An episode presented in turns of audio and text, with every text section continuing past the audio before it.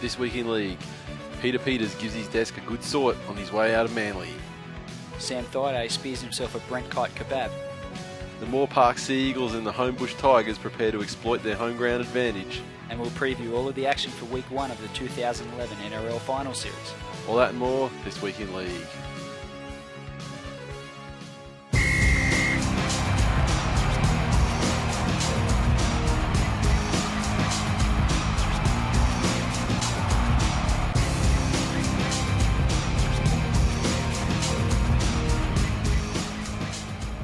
To episode 64 of This Week in League. I'm Nate. And I'm Glenn. Housekeeping. First thing, as it has been for the last couple of weeks, it's coming down to the wire now. Get signed up and get your team ready for the Jabra Finals Fantasy Football Competition. Enter now at bit.ly, bit.ly forward slash twill fantasy. What can they win, Glenn? They can win a Bluetooth headset worth $149.95. Recommended retail price. Yes, yes, it is. And actually, they must be close to being, it's actually worth much more than that, but that's the recommended retail. they must be close to launch because I actually saw a uh, an article about them on popular technology blog engadget.com the other day, about three, two or three days ago. No doubt that was glowing. Yeah, pretty much. I mean, well, they pretty much just used the press release. Okay. But um, so so yeah, it was pretty glowing. But uh, it's good to see him getting some Not as mainstream. glowing as the review will be giving them. No, and um, it's good to see him getting just some you know some mainstream uh, interest because as far as technology and uh, gadget blogs are concerned, um, Engadget's pretty much up there as the biggest one. So good stuff, good stuff. So taking Sven to the masses.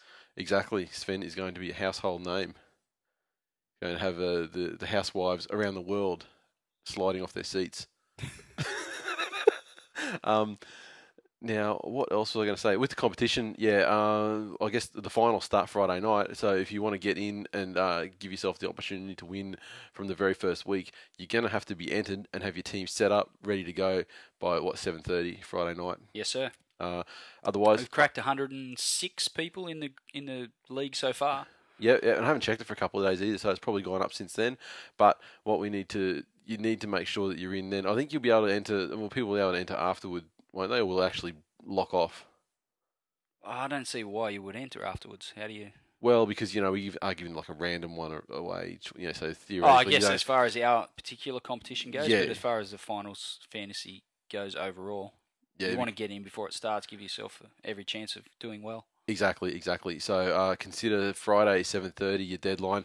Allow yourself a bit of time though to select a team because, um, as I mentioned last week, it's hard to Yeah. get seven players There's into a two trains of thought. Uh, I've probably tried to steer away from having one absolute point scoring behemoth Yeah, and just tried to get a, a pretty good spread, as high a possible spread across all seven players. But even that's hard. Yeah, yeah. And then you know you see other people just picking Corey Parker and a bunch of nufties. I'm sorry, I, I got I got Corey Parker. I'll, I'll acknowledge that much, and then I've got another very good high point scoring player in my side, and then I've got some good bargain buys because there's some bargains out there. All I'm going to say is, or the only hint I'm going to give people is that the valuations that the players are priced at is based on what their valuation was in round 22 of the season. So the clue is look for players that maybe only came good in the last four rounds of the season that are in teams that are bound for the finals because there is definitely some value to be had there. Very interesting. Trust me on this. I've got. Um, I mean, uh, the other train of thought is that because six out of your seven players count, you pick six players and just pick one guy that's not going to play, and you know, it stuffs you if you you know if you need him as an emergency. Yep. But you know, you, you're funneling all your money into six players rather than 7 Mhm. All my guys though play 80 minutes, so I'm pretty happy. Fair enough. Oh, fair. Actually, my prop probably has a rest now and then. But My than that- side needs a little bit of tweaking, but um, you know, But I only literally just I've been signed up for like two what two three weeks, and I only literally did it like last Friday, and I sat there for fucking ages trying to get around my head to figure out how. And the thing is, you can't click onto other people's teams, I don't think, and you can't see who they got because Mm. there's no yeah, head to head, so there's it no point Do in it that. your own bat. Exactly, so you can't, can't get a clue like yeah, how people are going to do it. But in any case, it Should be fun though. It'll be interesting to see. Certainly in the first week, um, the teams that people come up with, and hopefully uh, we'll get some good scores, some good higher scores, and uh, we'll get some pretty awesome prizes out to some fantasy champions. Yeah, and I mean, you know, probably be the second second best person because I'm going to go pretty well. Um, and I'm not eligible. up. I'm not eligible to win, unfortunately. Um, but yeah, get in there. Bitly bit.ly forward slash twill fantasy. If you want to go to the web, don't want to go through that way. You go to the website. You just go to thisweekinleague.com and scroll back probably you know five or six posts, and they'll and you'll see. Well, actually, even with all recent episodes, you'll see the details about the competition on there. Um, some details about the prizes, what exactly the Jabra Sport is, you know, some of the technical specs uh, of, of the device and everything, and um, and also I'll link off to their site so you can check out all the info and you know uh, whatever else they've got on there. Sven on the Jabra website Drop and itself. say hi to Sven. Exactly. See if we can tee up some signed photographs. All right. And uh, now the regular season's ended. Nude, of course. regular regular season's ended, so uh, it's time for us to think about uh, compiling the annual Twilly M Awards. You'll remember last season uh, there was there was some triumph and there was some glory and there was some sadness in the case of Glenn when, when Lottie didn't bring home the revelation of the It wasn't 2010 sadness, NRL it was season. absolute unbridled fury and that those awards had been rigged.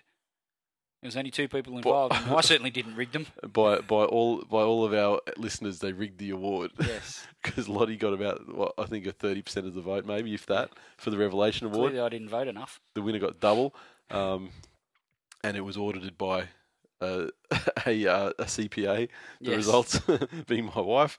Um, so there was the results were uh, beyond reproach. Let's say. Do you have any uh, housekeeping?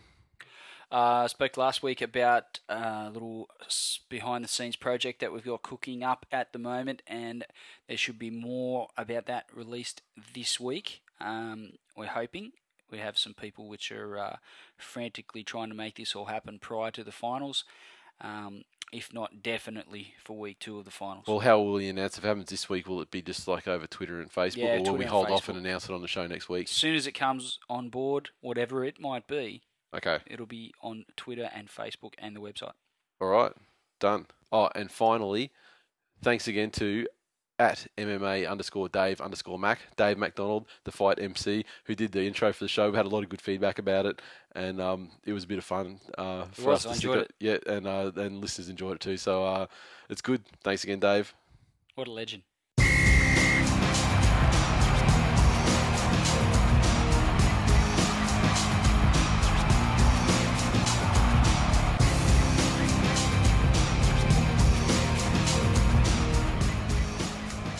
News. First story: the Dally M's have come and gone again for season 2011. Or the Benji M's, as they should have been known. as they should have been known, but aren't known, because unfortunately for the Benji fans, of which there is one of them sitting next to me, Billy Slater is the Dally M wins the Dally M medal for Player of the Year. Well deserved. Yeah, well, it's a, surprise to me. I mean, I knew he'd be one of the guys up there. I knew he'd be sort of top, you know, top three or top four player. Made even more impressive by the fact that he's got two absolute champion players that play alongside him, taking points off him every week. Yeah, yeah. Very good. Very like that's that's a sign of a quality season, right there.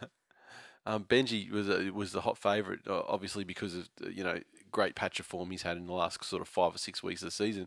As it turns out, it wasn't enough, and he and Benji didn't actually pick up any points in round twenty six, which. I mean, we're, we're sort of speaking about it, you know, off the air. I wasn't expected- expecting him to. I, I was expecting if to pick to up win a it, point it or- based on the work he did all the way up to round 26. But Yeah, yeah, yeah. The big surprise is that Glenn Stewart was actually a contender. I don't think anyone ever mentioned Glenn Stewart as being a contender for No, the for the been. award. Um, and basically, that brawl that took place cost him any chance. Uh, he was suspended for three matches, which means uh, you lose uh, for for a suspension. You lose three points per per suspension uh, suspended match, and so he lost nine points. That meant that he finished on eighteen points, whereas if he hadn't have been suspended, he would have had those nine points. So that would have been 27 points, which had him equal with Benji Marshall. Plus, he would have uh, been able to poll votes in rounds 25 and 26. And uh, you would imagine that against the Storm and, uh, you know, and, and against the, and against yeah, the a Broncos, point he would two have. weeks. exactly. That's abs- that is absolutely incredible. I mean, Slater had 29 overall. Mm. So I mean, but the odds of uh, of uh, Glenn Stewart picking up two points over three rounds, well, uh, sorry, over two rounds would have been you know reasonably high. Definitely. I mean, you know, just to be the third best player in two consecutive games, Jesus. And I mean, he's been man of the match in enough games that you know it's possible too. Sure. Amazing.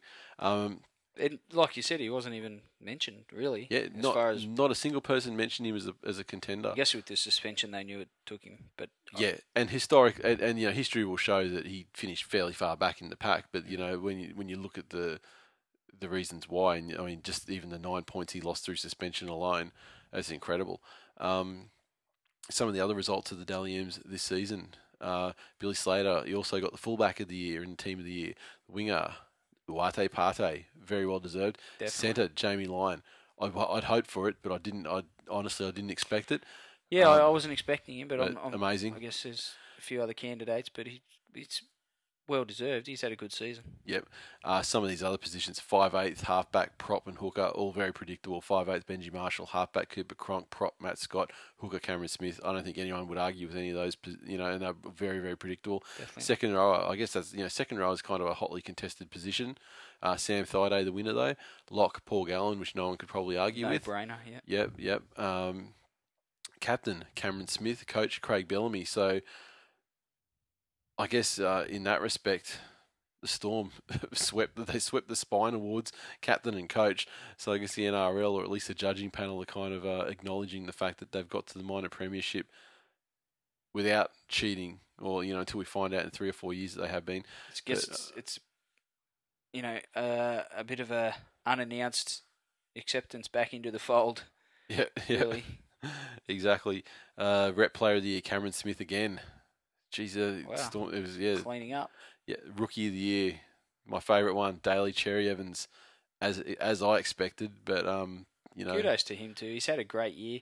Um, Tariq Sims would have voted fairly, would have polled fairly high in those votes as well. But yeah. um, Jack Reed would have up until about Origin too. Then he fell right off. I thought. He's had a couple of good season, good good games to uh, close out the season, but there was that patch just after Origin where he really went into a bit of a lull, as you, you expect from a rookie player. But he he blasted out of the blocks that hard that you sort of thought he was going to go on with it. Yep, yep. But uh, Cherry, I'll tell you, I'm I'm almost as excited about him as a halfback prospect as uh, as like you know the first time I saw Tuvi. Mm. Uh, he's sensational. Provan Summons Award went to Nathan Hindmarsh, Peter Frilingos Memorial, Paul Gallen, Toyota Cup Player of the Year, Jack de Belin, top try scorer, Nathan Merritt. Oh, there you go. Barber didn't get it. Point scorer, You tell lies. Chris Sandow. Yeah, well, I was surprised Benji didn't get the top point scorer if he, you know, had been able to kick goals and stuff. He might have been able to get there. I wonder how close he came. I mean, the Tigers haven't really put and he needed 16 points. out of the last round. Yeah. Shit, he did miss a couple too, didn't he? Yeah. Not they still wouldn't have got him 16 points. He would have got another six to eight points maybe. True. So yeah, not good enough. A couple of tries, and then he might have got the Dally M too because he might have got some points in the last game. good night. It's a good opportunity for the game to put a bit of glitz and glamour and you know a bit of a different perspective on some of the players we see battle it out and blood, sweat, and tears on the field every week. And um, a lot of those awards are, are well deserved. The rookie of the year one, as you mentioned, with Dale, good effort. you just brought that Nathan up so you can say Dale. Nathan Hindmarsh wins another Provan Summons medal. Um, again, well deserved. He's just proving he's a champion on and off the field. Uh, Jack de Belin for the Toyota Cup Player of the Year. Surprised Jacob Miller didn't get that, but anyway. Won't matter. yeah, yeah, it won't matter. He'll make up for it with a couple of premierships in the next couple of years. Jacob He'll- Miller, he'll sink like a rock. champion of the people. Um, and Nathan Merritt really stormed home to win that try scorers title. He got eight tries in two games there that was the difference right there. Yeah, like in under a won, week. it, won him the try scoring award. Um, Sandow hang on to win the point scorer of the year, and I, I don't think anyone can really argue with the team of the year. It's pretty, uh, it was pretty cut and dried. I think those guys have all had outstanding seasons. Um, and big rap to Craig Bellamy. Say what you want about the Storm and what's gone on in the past, but f- for him to do what he's done with some of those players in that side is, is every bit deserving of Coach of the Year award. So good luck to him. No luck to him. Hope they lose every game from this point on. Next story Sam Thaiday to miss the rest of the season. Brisbane star Sam Thaiday will miss the rest of the NRL season, aka two finals games for Brisbane Broncos, after entering an early guilty plea to his arse. dangerous throw charge. He tried to do the right thing this time. He came in as the first man in, but unfortunately, he can't even do that right. The Queensland and Australian forward was charged with a Grade 2 dangerous throw for his lifting tackle on Manly prop Brent Kite on Sunday. Brisbane today made the decision to take the early plea after seeking legal advice and poring over hours of video of lifting tackles. Club officials had considered going to a judiciary hearing with the hope of getting the charge downgraded, in which case he would have escaped a suspension and been free to play in Saturday night's first qualifying final against the Warriors at Suncorp Stadium. However, they deemed the risk of having an extra week added to Thaidays' ban was not worth taking. Coach Anthony Griffin will name Thaidays' replacement today, which we believe has already been named and it's Ben Teo, I think. Yes. Griffin will also name Gerard Beale at fullback after scans yesterday confirmed Josh Hoffman's season is over after he ruptured his posterior cruciate ligament playing against Manly on the weekend. Any comments about Sam's tackle? Fair punishment? I think there had to be a punishment handed down. I was actually a bit surprised when they didn't challenge it, um, given that you know you look at the Dave Dave Taylor incident. I guess Sam's tackle wasn't a million miles away from Dave Taylor's, and Yeah, Dave Taylor got five weeks. So yeah.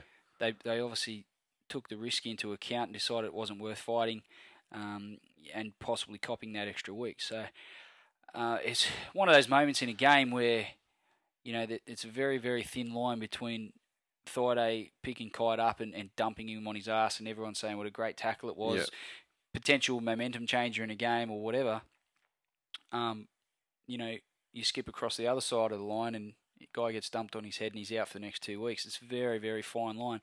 And they didn't even you- have you the step, defence. you step further over and the guy's in a wheelchair. Yeah, exactly right. And that's why these rules are in place, and Exactly. that's why it, you know, the NRL actively look to deter those sorts of tackles out of the game. Um, Oz, you know, the Broncos they didn't even have that defence where there was multiple plays in the tackle. It was it was one on one. It's not like one guy was the only one, one, one guy was the other guy. yeah, that's right. And there was, you know, that sort of defence where it, things got out of control, but there was another party at play as well. So, um, I think they might struggle, to be honest. I think um, certainly against the Warriors this weekend, a wide running back rower with the, the force that Thaiday runs the ball, um, and also the help that he gives Lockie in defence is going to be sorely missed for the Broncos against the Warriors, and um, you know whoever the next opponents might be. I think they, um, you know, there's, there's he's going to be sorely missed. He's an international, Mhm. an Origin player, and he brings a lot of uh, a lot of passion to that side, and, and some of the younger forwards, younger, younger players in the team do lift off him. So, um, you know, they'll miss him. I'm not saying he's, he's you know, they're going to fall in a heap, but it's definitely a, a, big loss to overcome for them. I agree. And I think that the, the reason why the match review committee only uh, placed it at a two week uh, limit is because it was very similar to the ballpark. It was in the same same neighbourhood as the as the uh, Dave Taylor five week one. But if they had gone five weeks, then they may have you know gone in all guns. Well, they would have gone in all guns blazing Sure. to try and get it overturned. So this one was kind of like. I think it was an acceptable compromise of punishment for them, and also an acceptable compromise of punishment for the Broncos because you know clearly there was a case to answer. Sure. Next story the home finals debate. NRL boss David Gallop has stood by the decision to shift Sydney finals from suburban grounds to the larger ANZ Stadium and Sydney Football Stadium despite heavy criticism of the move. At the start of the season, all 16 NRL clubs agreed to the shift to the larger venues for semi finals would be a step in the right direction for the game. But yesterday, as the NRL officially launched the start of this year's final series, the decision was met with anger. Manly skipper Jamie Lyon hit out the change. Unhappy the Sea Eagles have to give up a home fi- final at Brookvale Oval to take on the Cowboys at the Sydney Football Stadium on Saturday night. Tigers coach Tim Sheens also weighed in, expressing his concerns to Triple M's rush hour yesterday afternoon. Last year, the Tigers earned the right to a home semi final in week one, but in a bid to attract a large crowd and promote the game, they opted to play the Sydney Roosters at the Sydney Football Stadium. The move backfired, with the Tigers losing an epic golden point battle and missing out on the week off before the preliminary final. This year, despite finishing the top four, the Tigers have no choice but to follow the NRL's choice of venue, giving up any territorial advantage by playing against the Dragons at ANZ Stadium. it's I I guess there's probably two points of view. Certainly, from the point of view of a Tigers fan, which I can speak for, um, you wouldn't mind seeing them play at Leichhardt or Campbelltown exactly. for that matter. But, Yeah, Um, Leichhardt You know- especially because Leichhardt's, you know, uh, it's it's similar sort of um, well, it has that, that same sort of aura about it yeah, as a Brookvale, yeah. or, or um, or a Kogarah or whatever, you know, urban sort of ground or suburban ground that you want to throw into the into the mix. But as a footy fan, this is a, is final series every year is a showpiece of the game, and, and they need to extract as many dollars out of it as they can for the for the good of the game. But it's hard for me at this time of year to look through any sort of coloured glasses other than black and orange at the moment. It Yep. is disappointing, but um, you know, for 26 weeks, these teams bust their ass and and go out every week and, and you know strive to, to win games to put themselves in a position to finish in the top four and get that home final. And I think some of that advantage for teams that really do have a, a suburban ground where that sort of home field advantage is you, you can actually account for it, and it, Yeah. it, it's something that you can take into consideration, and certainly something that opposition teams will have in the back of their mind. Um, you know, it's not like, with all due respect to, to South and the Bulldogs, if they're playing their home home final at Homebush or whatever, you know, it, that's that's what they do every week. Exactly. You know that. You know, if they were drawing 50 50,000 there every week, then that becomes a real advantage for them. But the, Yep. the fact is, they're not. exactly. And you know, twenty something thousand at Brookvale or twenty thousand at, at Leichhardt is, is a hell of an atmosphere, and it's a hell of an advantage to, to those teams. But you know, for the betterment of the game, they've made that decision. It's it's you know, I just want to see the Tigers win home finals. Yeah. You know, as as a Tigers fan, I just want to see them win, and Yep. any advantage that they can get to go towards them winning the game, then I'm all for. Yep. Um, but having said that, I'm also a big advocate of the players being pl- paid what they're worth, um, and the game growing at the grassroots level, and and really taking some massive strides forward. So um, you can't really have one without the other. So you've got to make that sacrifice, and the Tigers did it last year, and they'll do it again this year, and and you know Well, yeah. They, don't- they did agree to it at the there's, start there's of the three, year. Yeah, there's, there's three points to make. One, the CEOs all agreed on this. So Graham Lowe and who's the CEO of your lot? uh, Steve Humphreys. They sold their fucking teams out. Simple as that. And they're the, and the blame lies solely at their feet because if they didn't think it was going to be an issue, or if they did think it was going to be an Same issue, would have applied for Penrith had they made the finals. yep, I So- don't think many teams would want to go to CUA Stadium and play a home play a final out there. yeah. I mean, Um, th- that's it's exactly right. I mean, same same for Dragons. I mean, yeah, they Yeah. would choose Kogarah or something like that. You know. I mean, And, you know, let's- Sha- let's and Sharks. forget- Let's face it. I mean, it's easy for them to sign their in Parra. It's easy for them to sign their lives away because I mean, like they're going to make the finals anyway. But um, for teams that actually have a genuine shot, you know, being like you know, but this Dragons, whole the whole Manly, situation Tigers. started because in 09 the Dragons wouldn't move their game away from Kogarah. Yeah. To, And- to accommodate a bigger crowd to, to facilitate Parra fans when Parra was on that massive run. And they still is- lost. and and that was the second point I was going to make is that the reason why Gallop uh, has has changed the policy was that um, they didn't want to turn people away, uh, you know, because the, the the the field the ground was full and all the tickets were sold. Mhm.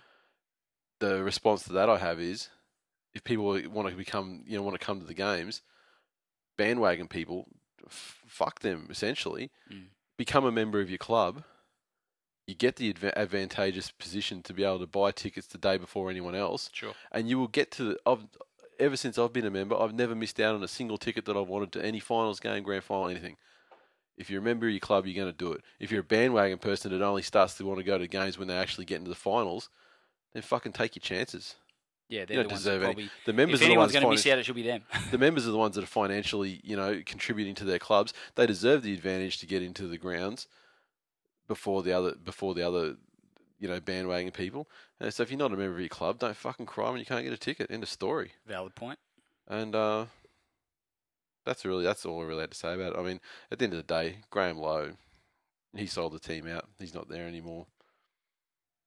Yeah, I- think that's a bit harsh to say they sold the team out, but um, you know they agreed. You know, all 16 CEOs agreed to it at the start of the year. Um, you know, with the betterment of the game in mind, and you know we're just going to Well, it's to live so, with it. so it's so David wouldn't have to turn people away from fields. That's it. and and you know it could have been it could have been fourteen it could have been fourteen and two. I mean, it should have been fourteen and six, 14 and seven. You know, with because the only teams that actually affects are the Sydney teams. Mm. Melbourne can still get to play out of their ground. Titans, I would imagine, would still get to play out of skilled. Broncos obviously they get to play out of Suncorp. Cowboys would still get to play out of up there. Mhm. Dairy farmers. Kiwis would still get to play out of New Zealand. Yeah, good point. So it's not like it's been administered fairly, and it's not like half the teams in the competition had something to lose in the first place. So it's easy for those teams to to go, oh yeah, cool, yeah, the Sydney teams can play uh, fucking SFS with and ANZ. I guess if if they're thinking they finish in the bottom half of the eight, it works for them, doesn't it? So Yeah, exactly, exactly. And if they, and if they don't, who gives a shit because they got their home ground anyway, and it doesn't affect them signing it away because they're signing other teams' rights away.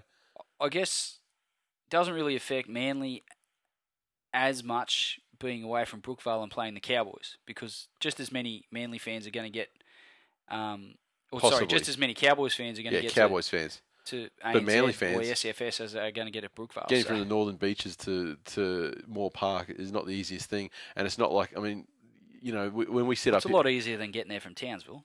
Well, yeah, but we sit we sit here in Brisbane, and I mean, if you if we want to get to um like a, a Broncos game or a final, anything happens at Lang Park, we can go to a shopping centre, get on a free bus.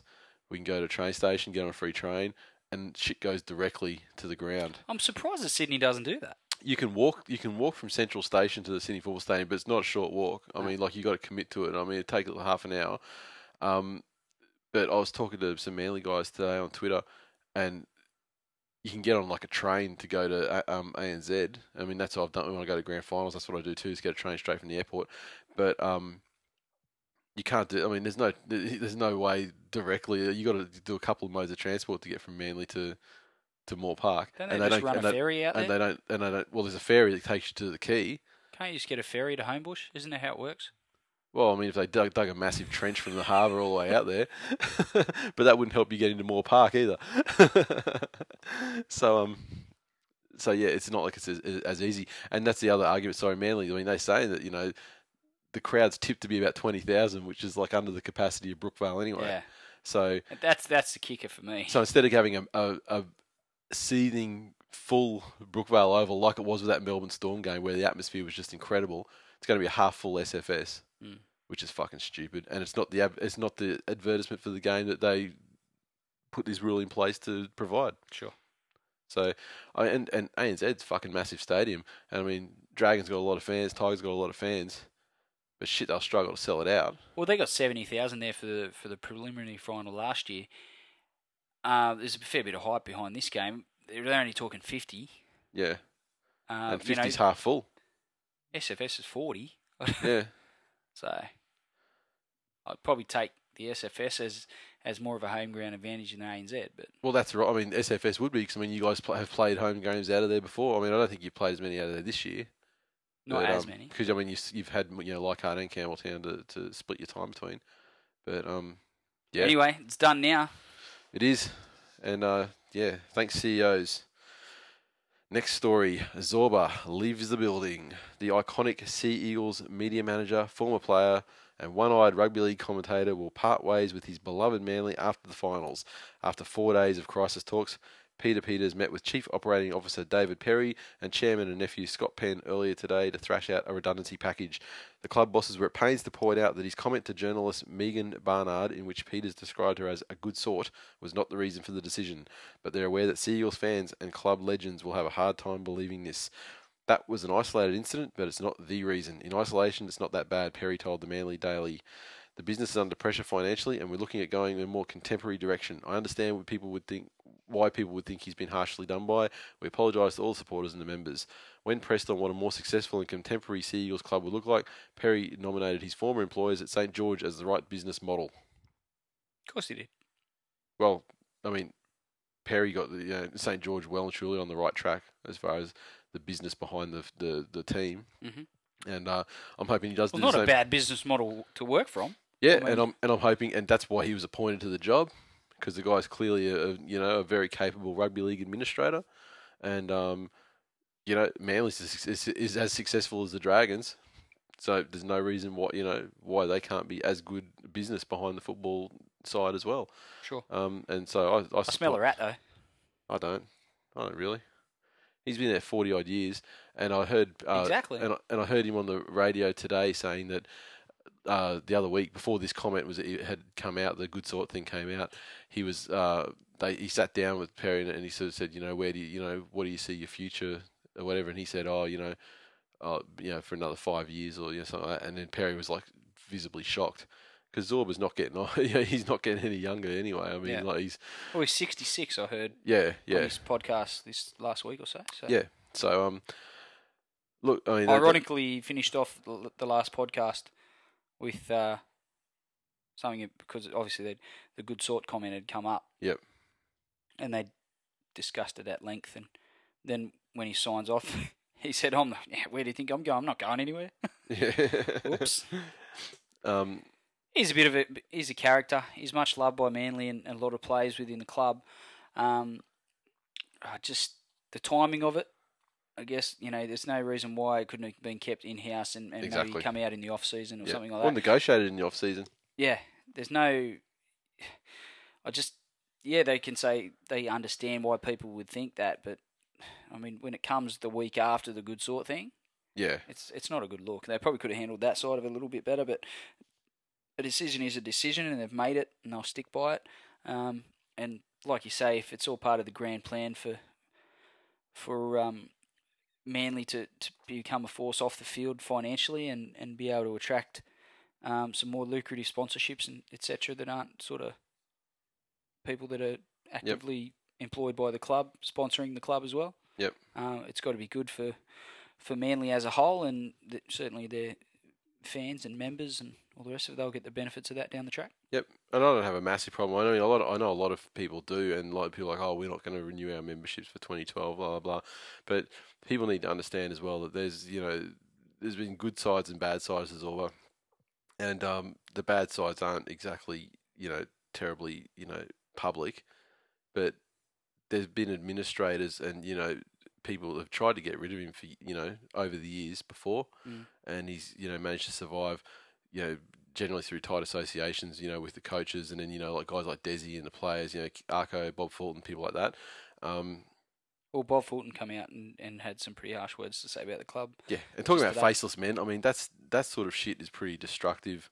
Yeah. I think. I mean, let it go. You know, stick with the referee's decision. There's no, there's no faceless people. I mean, it's pretty fucking clear and, and well publicised who the board are. Yeah. The board are the ones who made the decision. Perry's the guy that um, you know was part of the decision and delivered the the decision. I mean, everyone knows who the board is. They're not faceless people. Mm. And if Bozo's got an issue, then you know, Keep it in house. keep it out. Of, yeah, keep it out of the media. I mean, it's not, it's not helpful. Um, that's all I got to say about that. Yeah, I, they're just on the good sort comment. For starters, I mean, she's freaking hot. But it was a fairly misplaced comment given the fact that everything that was going on with Manly with the fight. And for all his years, 40 years or whatever he's been involved in the media and, and within the Manly club, he's admitted himself he, he should have known better. Yep. And he does know better. Um, and like you've said, you, you know, I'm not sure that I buy into the to the media vendetta against Manly as much as you do, but there is there is definitely some merit to it. There's some pretty destructive and pretty pointless stories. You can provide get exam. I can there. provide a, a uh, clear oh, timeline Oh, no doubt. examples for you. but I mean, even just like the last two weeks, like you know, the storm thing. That's all fine. I mean, you know, and they they went fucking. well, that that wouldn't have mattered. they went bananas over that. I mean, Yeah. fucking bananas over it. Then the good sort statement came out, and no one raised that, except for the Daily Telegraph, Mm. who turned in this massive thing like Zorba's got to be sacked for this. Mm. Then when he gets sacked, it's starts printing things from like you know Bob Fulton and that saying he shouldn't have been sacked, and oh, isn't it terrible that he's been sacked?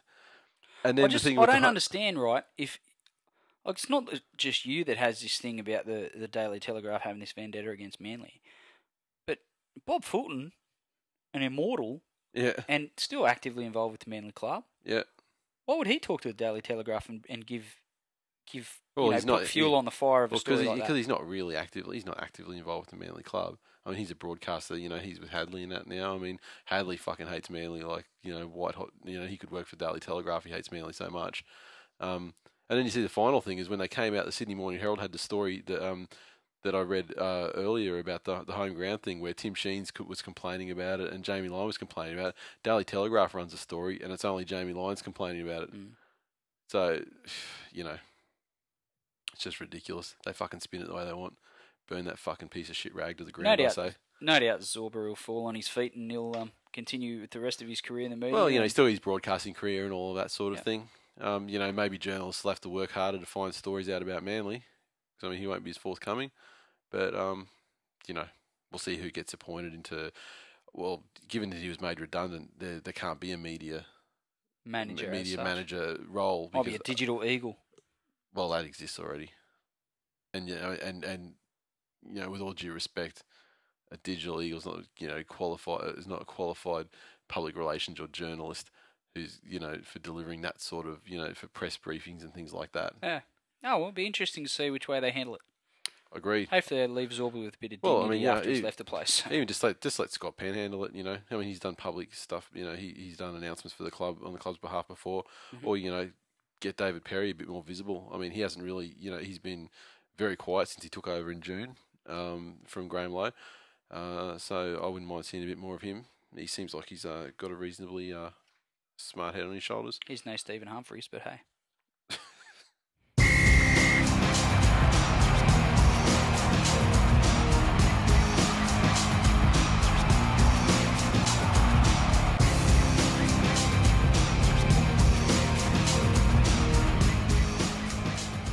Recaps. Kicked off Friday night football. St George Illawarra Dragons 32 defeated the Penrith Panthers 12. Big win to the Dragons over a Penrith side that lost all interest at half time, and in doing so, they saved themselves certain elimination in the first round of the playoffs. Penrith aimed up early, but it was the Dragons who opened the scoring with two tries to Brett Morris, both converted from wide out by the Cat in the Hat, and it was 12 0 at half time. Penrith struck back through Blake Austin to briefly get a sniff of a contest, but it was all over shortly after as the Dragons buried the Panthers with further tries to Soward, Nightingale, and Matt Cooper. Lachie Coote grabbed a try late to bring the margin a little closer before Mitch Rein finished the scoring off with a slightly dodgy try to end the game. In the end, fairly comfortable win to the Dragons, 32 points to 12. Yeah, poor old Petro tore his breast, Tories titty. tore his titty. Cruel way for him to finish his time at Penrith. Jeez, he's had a he's had a shit last couple of weeks. So hey, like just with you know the off field stuff and him slagging you know the board, and it's been a pretty um Something like the only other real drama that he's really been involved with was when he when they announced that he wasn't going to be staying on at the Broncos. I feel he, he handled that fairly professionally, but uh, I guess he's probably not accustomed to how things are done in the western suburbs of Sydney. yeah, I guess. Public cat fights and bitching and hair pulling and glassing and all that sort of stuff. But yeah, it's you know, would have liked to have seen him, you know, finish the game and, and you know, play out his stints in the game and, and play well hopefully and say a nice uh, nice goodbye to the game that way. But unfortunately he finished with a bunch of ice on his breast and and that was that. He's gonna have five or six months rehab. It doesn't doesn't look real pretty. No, no, the Broncos will certainly miss out uh, on some of their new signing as well. Yeah, I just I just think that nullified any real chance Penrith were going to be in the game, given that their only real chance to get at the Dragons was via the forwards, and when they lost their their most inspirational forward leader, they you know they they didn't really have the heart to go on with it. Some ominous no- signs for the Dragons as a unit that it just it seems they're waiting to just be unleashed on the rest of the top eight, but um, you know I don't think we can read too much into their form over the last few months now that the finals are here. I think you know, given the Tigers play them this coming week, it's you know, even if you look at this game, it had solid contributions from Soward, Cooper, Boyd, and Morris, and those sorts of players that are, are going to be you know front and center when it comes to making any noise in the finals.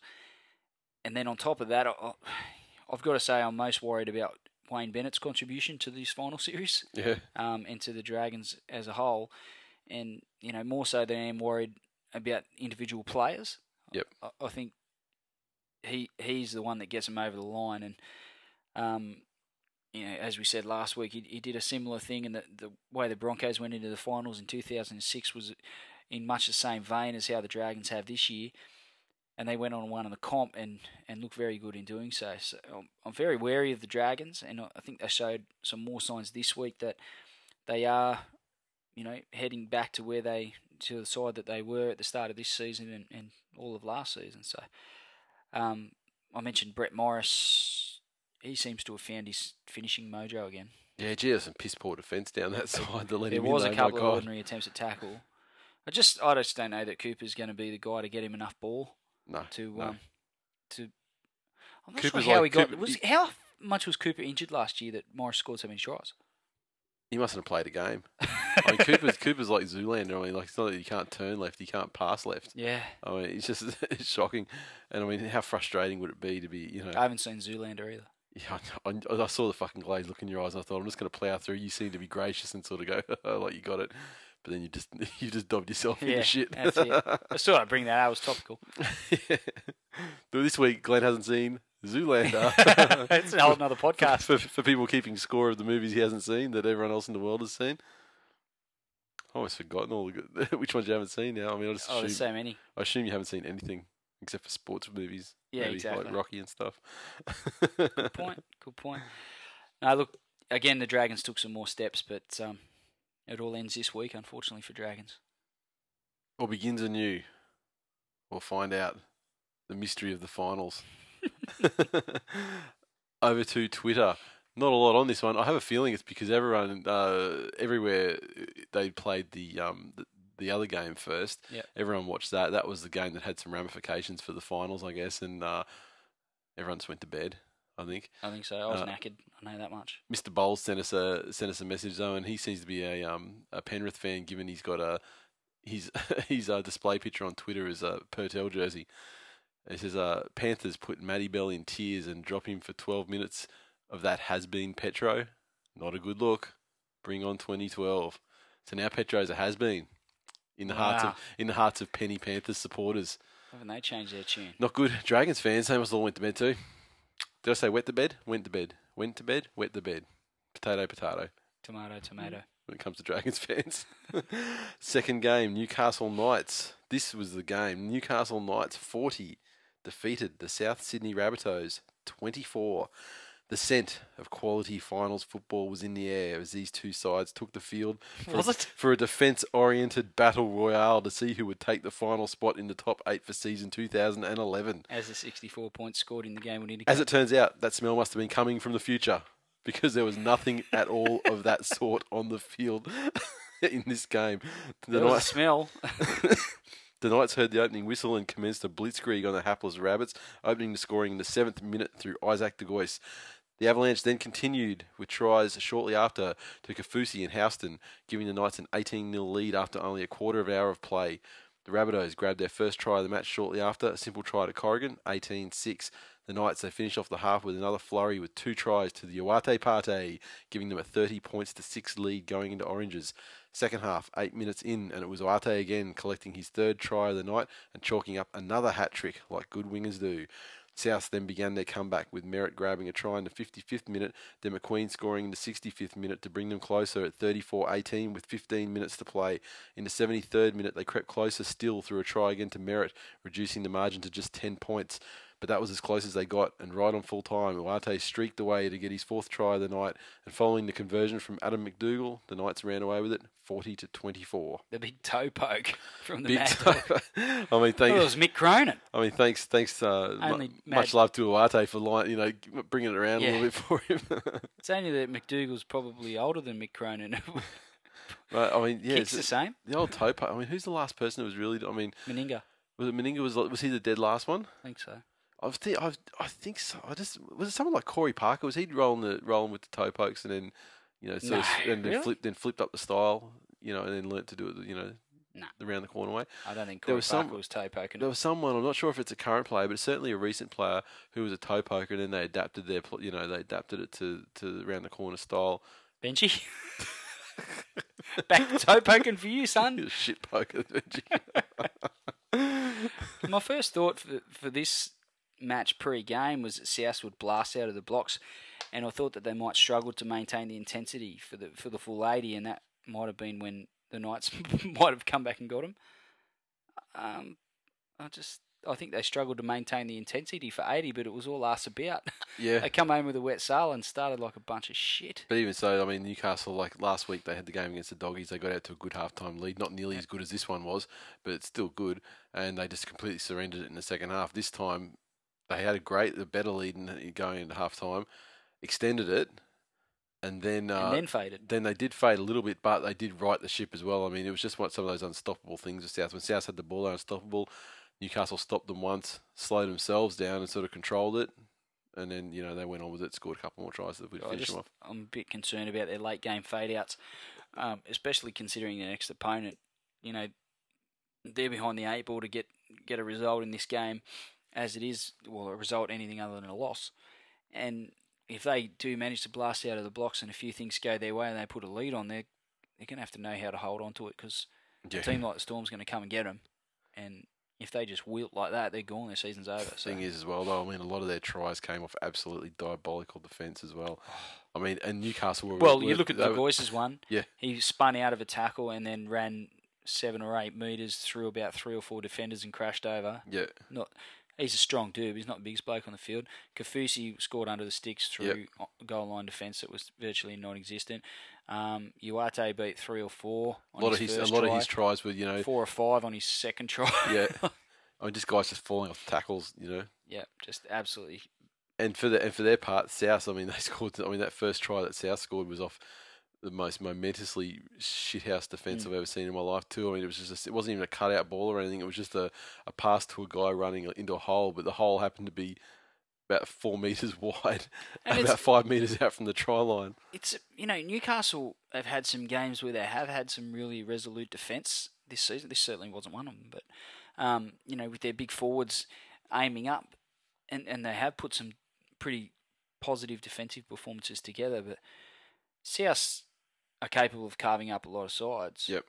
But jeez, you know Newcastle didn't exactly cover themselves in glory defensively. So No, certainly not, especially with that lapse, because the tries once again were, were quite easy tries Sure. that were scored. all in all, a, a decent effort from South, given the forwards they were missing for for a large part of the season. For them to go so close to the eight was was a good effort. I just I just wonder if maybe South. I'm not sure they have this in their DNA, but whether they need to take a more under the radar approach in 2012 rather than coming out, Stop saying this is the year. yeah, and saying, "Oh, look, we can win the comp." Let's just say, "Oh, we just want to put our best foot forward," and maybe a changing coach, someone that's uh, it's got a proven, um, you know, it's he's a bit of a here and now sort of coach, Maguire, and you Yep. know, whereas Johnny Lang, you know, his last real coaching success was Ten years eight ago. years ago. Yeah. So with this guy, maybe he comes in and, and you know puts his foot down and stamps his authority on the team, and they take a bit more of a conservative approach to announcing what they're going to do for the season. So just putting themselves under pressure. Yep. All right. Twitter exploded with this game. Australia. He basically uh, flagged at the start of the game like, "I got twenty things I can send you," and I was like, "You know, go for it. Send them as you think of them." He's like, "No," so I'll try and compile them. So anyway, he sent one through and said, "Hey, vaunted South left edge attacked. You know they get to run at you too, right?" Cruzio six, great hat trick to lot. Oh my bad, Uate Parte like Uates do. There's one for you, I think. Sharp cruisy. Uh, Paraman 1973 came along the same lines. Another non-Lottie scores a hat trick like all non-Lotties tend to do, and I hear Parte poppers going off in the background.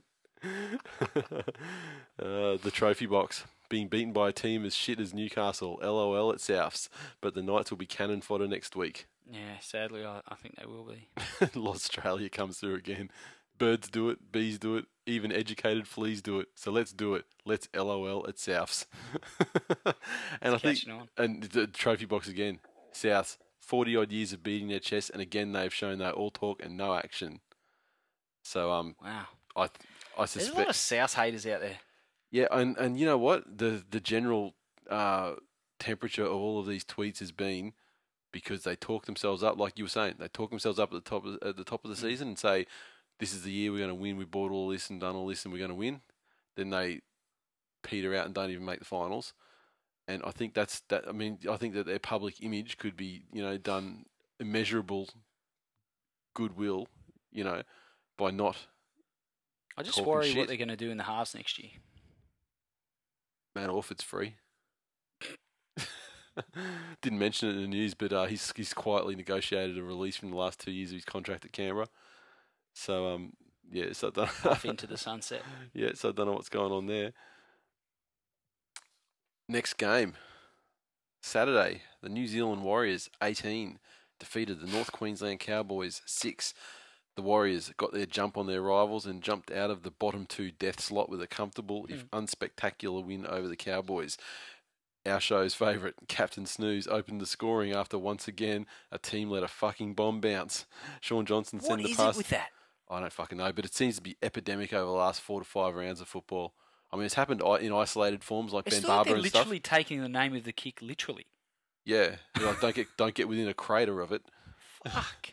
But even and you see guys that like the The fuck- Tigers, d- the Tigers have done it. you see guys that fucking know about it. I mean, Dally M winner Billy Slater Yeah. let one in the trying against Manly before and by letting a bomb bounce in the in goal area. Benji Marshall, Matty Bowen in this game. Jamie Soward. I mean, They're all doing it. All the cool kids are doing it. yeah, it's Even e- except Jamie Soward, he wouldn't be classed as a cool kid. I just don't understand. And I mean, these are these are tries they're giving away. I mean, are they that nervous about trying to take you know the criticism that comes from taking a ball on the floor and, And, and dropping it it? happens in every game. Yeah. And Almost every yeah, it happens in almost every game. It's craziness. Oh, just you know, Phil Gould has some merit where he says, you know, I'd be instructing my players. I don't care what you put yourself in a position to catch the ball, and you make an attempt to catch it. Yeah. Don't let the thing bounce. Because let's face it, you know, giving giving up an extra set of six is better than giving up a dead set try. Yeah. And on this occasion, this is what the Cowboys did. Uh, Shaun Johnson sent a pass out to Captain Snooze. He scored out wide. The Cowboys they hit back midway through the half through Faifai Loa, but ultimately that was their fi- first and final joy for the day. Warriors took a lead into half time through a try to Lance Hohaia before icing the game in the 63rd minute when Captain Snooze collected his double. Final score 18-6. How does, Snooze how does Captain double. Snooze factor into the finals for the for the Warriors? Not at all because he's not named this week because uh, the Beast is back. Ah, Just, I guess there's, he's, you know, we've always called him rocks and diamonds, but you see some of the freakish things he does, Yeah. and then you see some of the, you know, freakish, but not in a good sense, things that he does. yeah. It's painful. So he's back for back to the Vulcans if they if they even made the finals. Assuming if he's played most of the I season, think- that probably not. I, I think they did. I think they did, but uh, yeah, Cool don't don't, don't quote me. Vulcans. Oh yeah, well they just put the death grip on everyone and you know knock them out. That's how they, that's how they got so far through the season. I think Shaun Johnson's ability to perform the way he has been over the last couple of months um, on the big stage is, is a huge key to the Warriors' chances. I don't think they're without a big chance of, of knocking off the Broncos. They showed in their last game that they're they're up to the challenge. They only got pipped by a point. yeah, yeah, no, I agree. Um, it's just there's going to be a lot of pressure on him on the big stage to come up with consistent plays to lead his team around the park, and it's not all going to be about the highlight reel plays. Yep, He's yep. going to have to do some some gritty stuff to get him over the line, and it's all part of his development. I'm just wondering if this particular game's come a little bit soon for him, uh, considering he hasn't played the whole season in first grade. He has bl- burst onto the scene at a rapid rate of knots, and he's covered himself in glory. But Yep. you know, this is a whole other ball game now, and whether he whether he handles it or not is is going to go a long way to determining whether the Warriors are going to have much success in the finals. Bowen and Thurston, they've got a much vaunted combination, but just doesn't seem to be clicking at the moment. Yeah, I mean, and, and Bowen was sensational when Thurston wasn't there. Yeah, and he seems to have gone back into his shell Yeah, he's got you, now. you got a, you got a taste of being like almost the, the, the guy with the sole responsibility for the side's attacking performance. I think their played forwards like are a doing a reasonable genius. job. Job, yeah. yeah, no, his forwards are fine. I just wonder if you know I mean, I'm missing Dallas Johnson, so you know maybe there was some you know starch missing from their the defence. Sure, but I mean, at the end of the day, they only leaked 18 points. Yeah, it's not like yeah, they got exactly. thumped. But then they also didn't play that poorly either. The Cowboys. I mean, they they in attack they certainly didn't seem to have anything. But with JT and Bowen, guys like Brent Tate, Willie Tonga, Faifai Loa, even Ash Graham this year's been proven finisher. Prim finisher, yeah, You, you'd have to, you'd have to back him to score more than one try. Yeah. And, And I think it just doesn't seem to be clicking for has to lie. The, the blame has to lie with Thurston. I mean, he's the guy, the the best player in the world in in quotes. To his credit, he has come out and, and said he's given himself a bit of a rocket to, to Yep. lift for the finals. Um, and you know, I guess all the Cowboys fans and, and their players and coaching staff and everyone associated with the club will certainly be hoping he does because they're every chance of being one and done. If he does it, yeah. Well, if, if he doesn't, they're gone. Yeah. There's no two ways about it. Feleti Mateo, he's become a massive asset to the Warriors, and he's been much maligned by this show most of the last season. But and Who'd have thunk it? sorry, Who'd have thunk it? Inu delivered exactly on the promise that we that we thought he would. Um, but Fleety, change of scenery, he actually came good. just the fact that he's learnt to be selective. I don't I don't know if we can credit that wholly and solely to Ivan Cleary's coaching, but Well, he didn't seems a hell of a before then. coincidence. Yeah, exactly. Um, just he's much so much more selective. Whereas at Parra it was offload regardless, Yep. literally regardless. Yep. no regard for where the ball ended up. It was going out, and he had an uncanny ability to get the ball away. Yep. It's just a lot of time it was to the ground or to the opposition team, but it was still an uncanny ability. Yeah. But he's harnessed it. He's got really good selection with his offloads now, when to run. Um, you know, his, his short kicking game as well is another asset to the team. And um, there's less of those brain explosion balls out the back that get cleaned up by the opposition and, and Yeah. give up possession cheaply. So very interesting to see how he goes as well. He, he was. I wonder was if less this game time is the key for him. Yeah, Because you know he's not he's not like playing like a you know, an eighty minute lock roll or like you know or five eighth as he as he's you know tried to you know thrown in as a playmaker. I at think times. 09 was the beginning of the end for him when he started coming off the bench when he got back from injury. Yeah, So. Um, but you know like less fatigue and things like that means that you know he, he's not making decisions under as much fatigue 'cause he's getting more time. You know he's Yeah. getting bench time, so you know what he does is more quality because he's not doing it under as much guess- you know sort of physical duress. I, I just thought that that time at, when he was at Parra and he started coming off the bench, I think that was the time where, like I said, it was the beginning of the end at Parra, and I'm sure he would have went to the Warriors thinking that he was going to get a whole lot more game time. Yep. And here he is coming off the bench and injecting himself, being more selective, and Yeah. and again, you'd have to put it down to Ivan Cleary's coaching. Maybe Yeah. he's the genius that Gus thinks he is. Maybe because I mean Gus certainly have to give him the stamp of approval to get him over there. Yeah, good, good, solid win for the Warriors. They, um, I don't know. They, I don't know if they can do it four weeks in a row, but I'm not going to put at least one win in the finals beyond them. So Yeah, and um, they can certainly do it. yeah, definitely, definitely. And I, I think they fancy their chances against the Broncos. Well, look, yeah, they came very, very close last time. I mean, they had some shitty attempted field goals that were charged down and stuff at the end. Um, you know, they were close to winning that game. Simple as that. And I mean, remember that was the game where Lockie, you know, equalled or broke the record. So Yeah. And you know they're going to get their games. support there. Yeah. Like it's not going to be all one way traffic crowd wise, as certainly the Broncos. no way. And Manly showed on the weekend, which in the game that we'll get to, that you can silence that crowd. Very, even very easily. big. Yeah, very easily. So, um, if you've, if you know, and all due respect to the Manly people that, that made it to the game, the sheer weight of numbers from the amount of Kiwis and If they then come up- Warriors fans, if they come up the M1 from the Gold Coast, because when we went to that Test match in April, It was I mean, phenomenal. It felt like it was in New Zealand. I Yeah. mean, it was just the the crowd noise. and we knew we weren't in New Zealand because we still had our wallets, Yeah, and we weren't wearing jandals, bro. and our dollar was still worth a dollar and not not two dollars. But there was just as many Kiwis as there would have been in New Zealand. yeah, exactly. oh, he's very vocal ones too. So I mean, if, if, if you know you can get half of those and guys did, up the we did get the ones at the top of the gene pool that were smart enough to get out of there. yeah, exactly. not a lot on Twitter for this game. You know, Kiwis maybe they're bringing the cards close to their chest. Cowboys certainly had nothing to say. Um, shitting themselves, I predict. Yeah, I'm not sure the Cowboys are overly happy with where they're at at the moment. No, no. I mean, what's what's four in a row they've they've chucked away now. Mm. All right, at backward sit on Twitter. Game report: Warriors showed the Brokeback Mountain men how to be a winner. Next week they'll geld the horse they rode in on. Excellent. Oh, that's the funniest thing he's ever ever, said. ever, ever reliable. Tony Strange, love it. Next game, Saturday night. Spoonerpalooza, Yes. the battle for the spoon. so dubbed. Parramatta Eels 32 consigned the Gold Coast Titans to the spoon with a measly 12. A game that I was in attendance in attendance uh, 20 others. yeah, along with uh, 21 other TWiL Nation members thanks to the generosity of our buddy Choppy Close. And it was all bad news and very quite depressing for the Gold Coast Titans. The Eels were on top early and and they remained on top for pretty much the entire game. They opened the scoring in just the eighth minute through Ken Sio, shortly followed by Jarryd Hayne in the 13th minute in a 100 metre try line to try line effort. The Eels they continued to lay on the points with Morgan getting his double with tries in the 20 and 32nd minutes, and with Luke Burt's three goals from four attempts, the Eels went into Oranges with a commanding 22 points to nil advantage. There were where are we? Uh, second half was more of the same. The Titans playing like they were not the least bit interested in sending Preston Campbell into retirement in style, and the Eels moved ahead 32 0 through a double to Ben Smith inside the first 10 minutes of the half.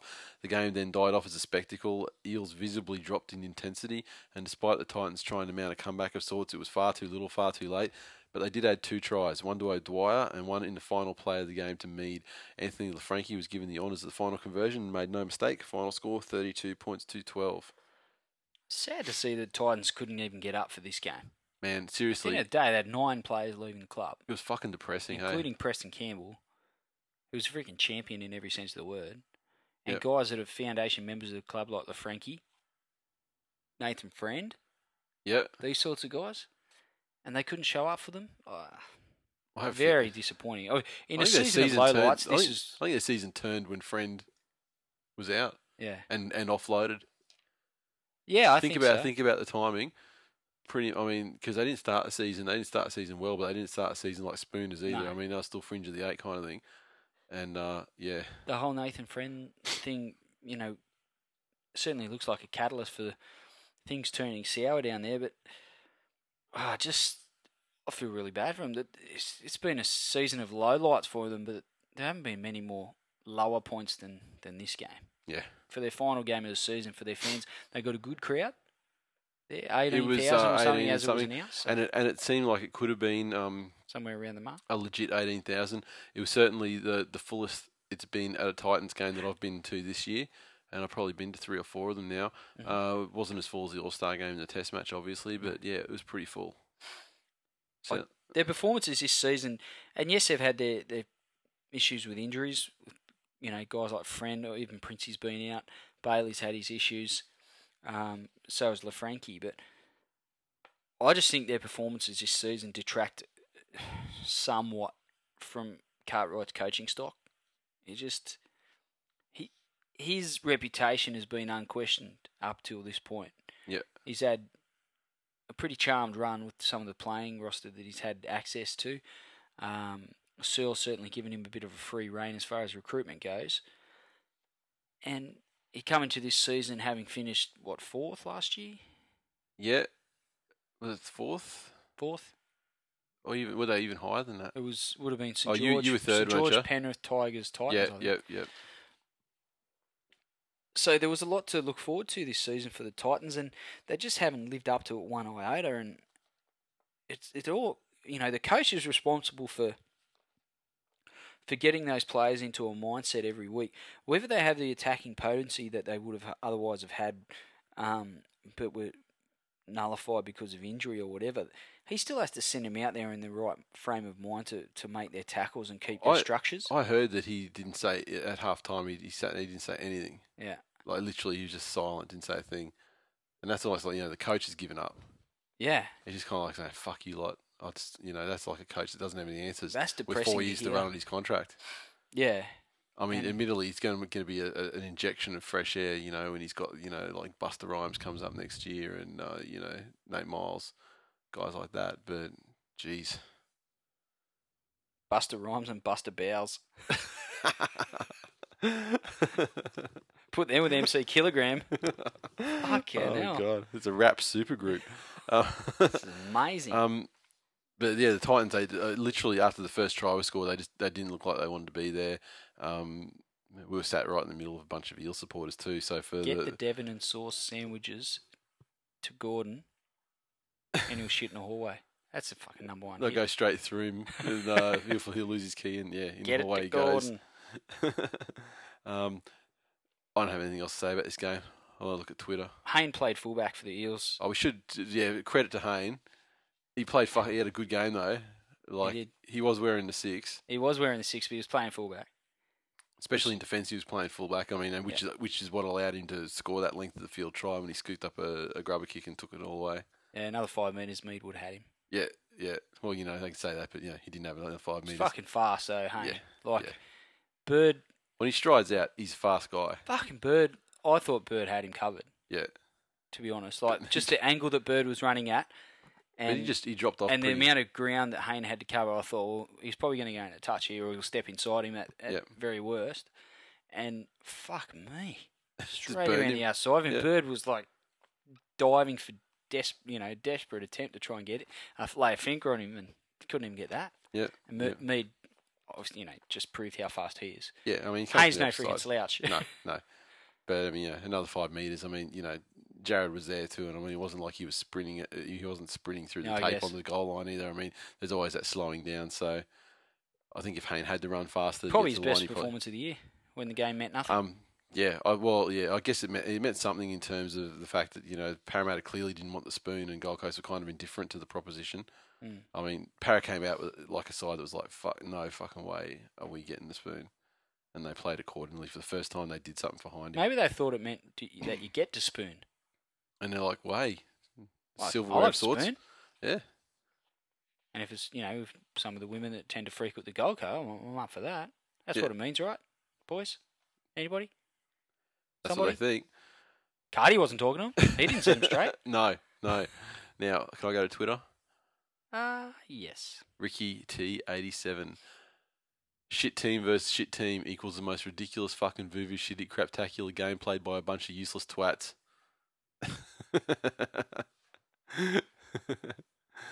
okay, and there was, what we had another one here. Nigel Bridgman, Bridgman RL on Twitter. He was one of the people at the game. He was he was there. He was sitting in the row in front of me.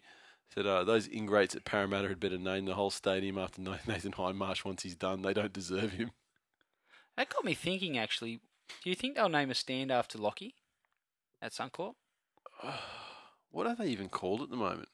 Eastern and the Western? They don't. So so after uh, you know the the great Broncos luminary John Easton and uh, Weston's biscuits. yeah, Gordon Uh, Weston. yeah. I don't. I don't know. Um, I know what you're saying though. I mean, because yeah, I can't believe that they If didn't. Wally Lewis doesn't have one, yeah, Yeah, well, I mean, you know, there's a lot. Of, You know, when it got a comes fucking statue. Give him a stand. when it comes when it comes to Queenslanders and stuff, I guess um, you know, you, there's a, there's quite a long line of people. Like you know, you could argue that you know Mal, or you could argue something for Artie, or you can argue, you know, what I mean, like, Yeah, I guess.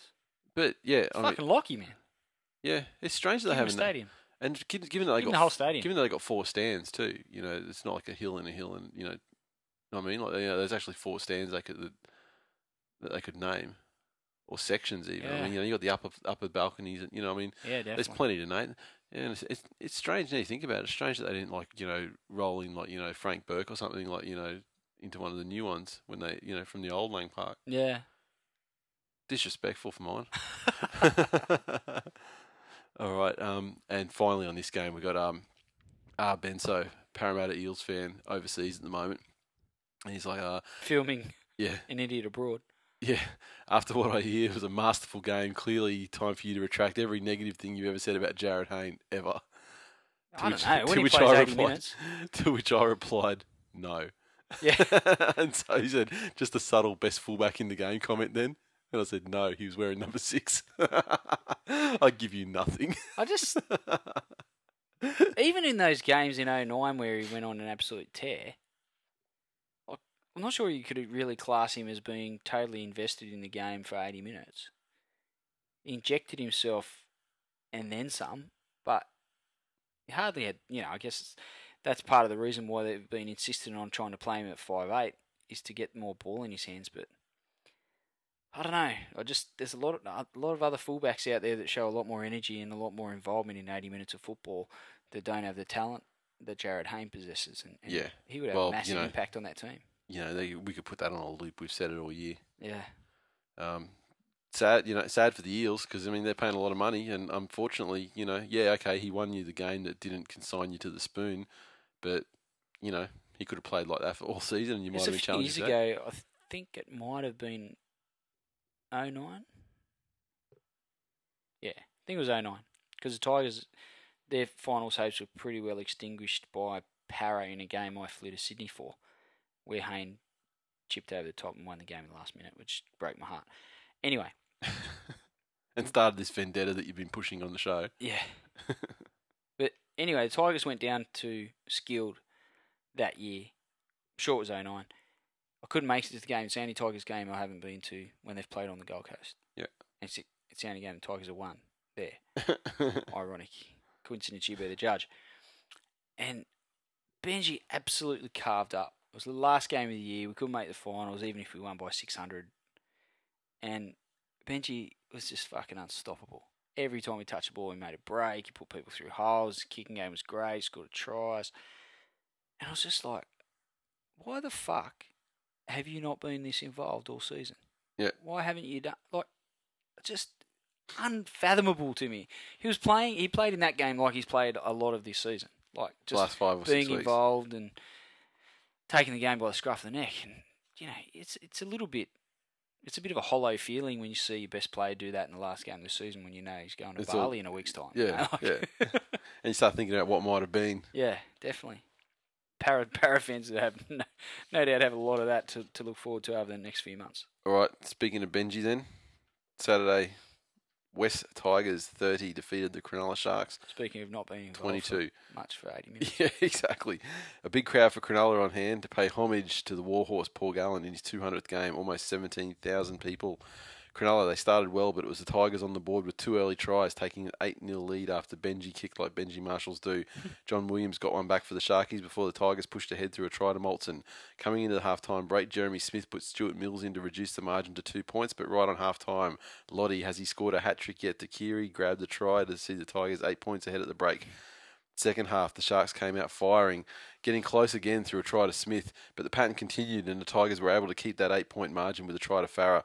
The Sharks got it back to the four point margin late in the game, giving themselves a sniff, but Robbie Farah grabbed his third try of the match like good whingers do and finished them off 30 to 22.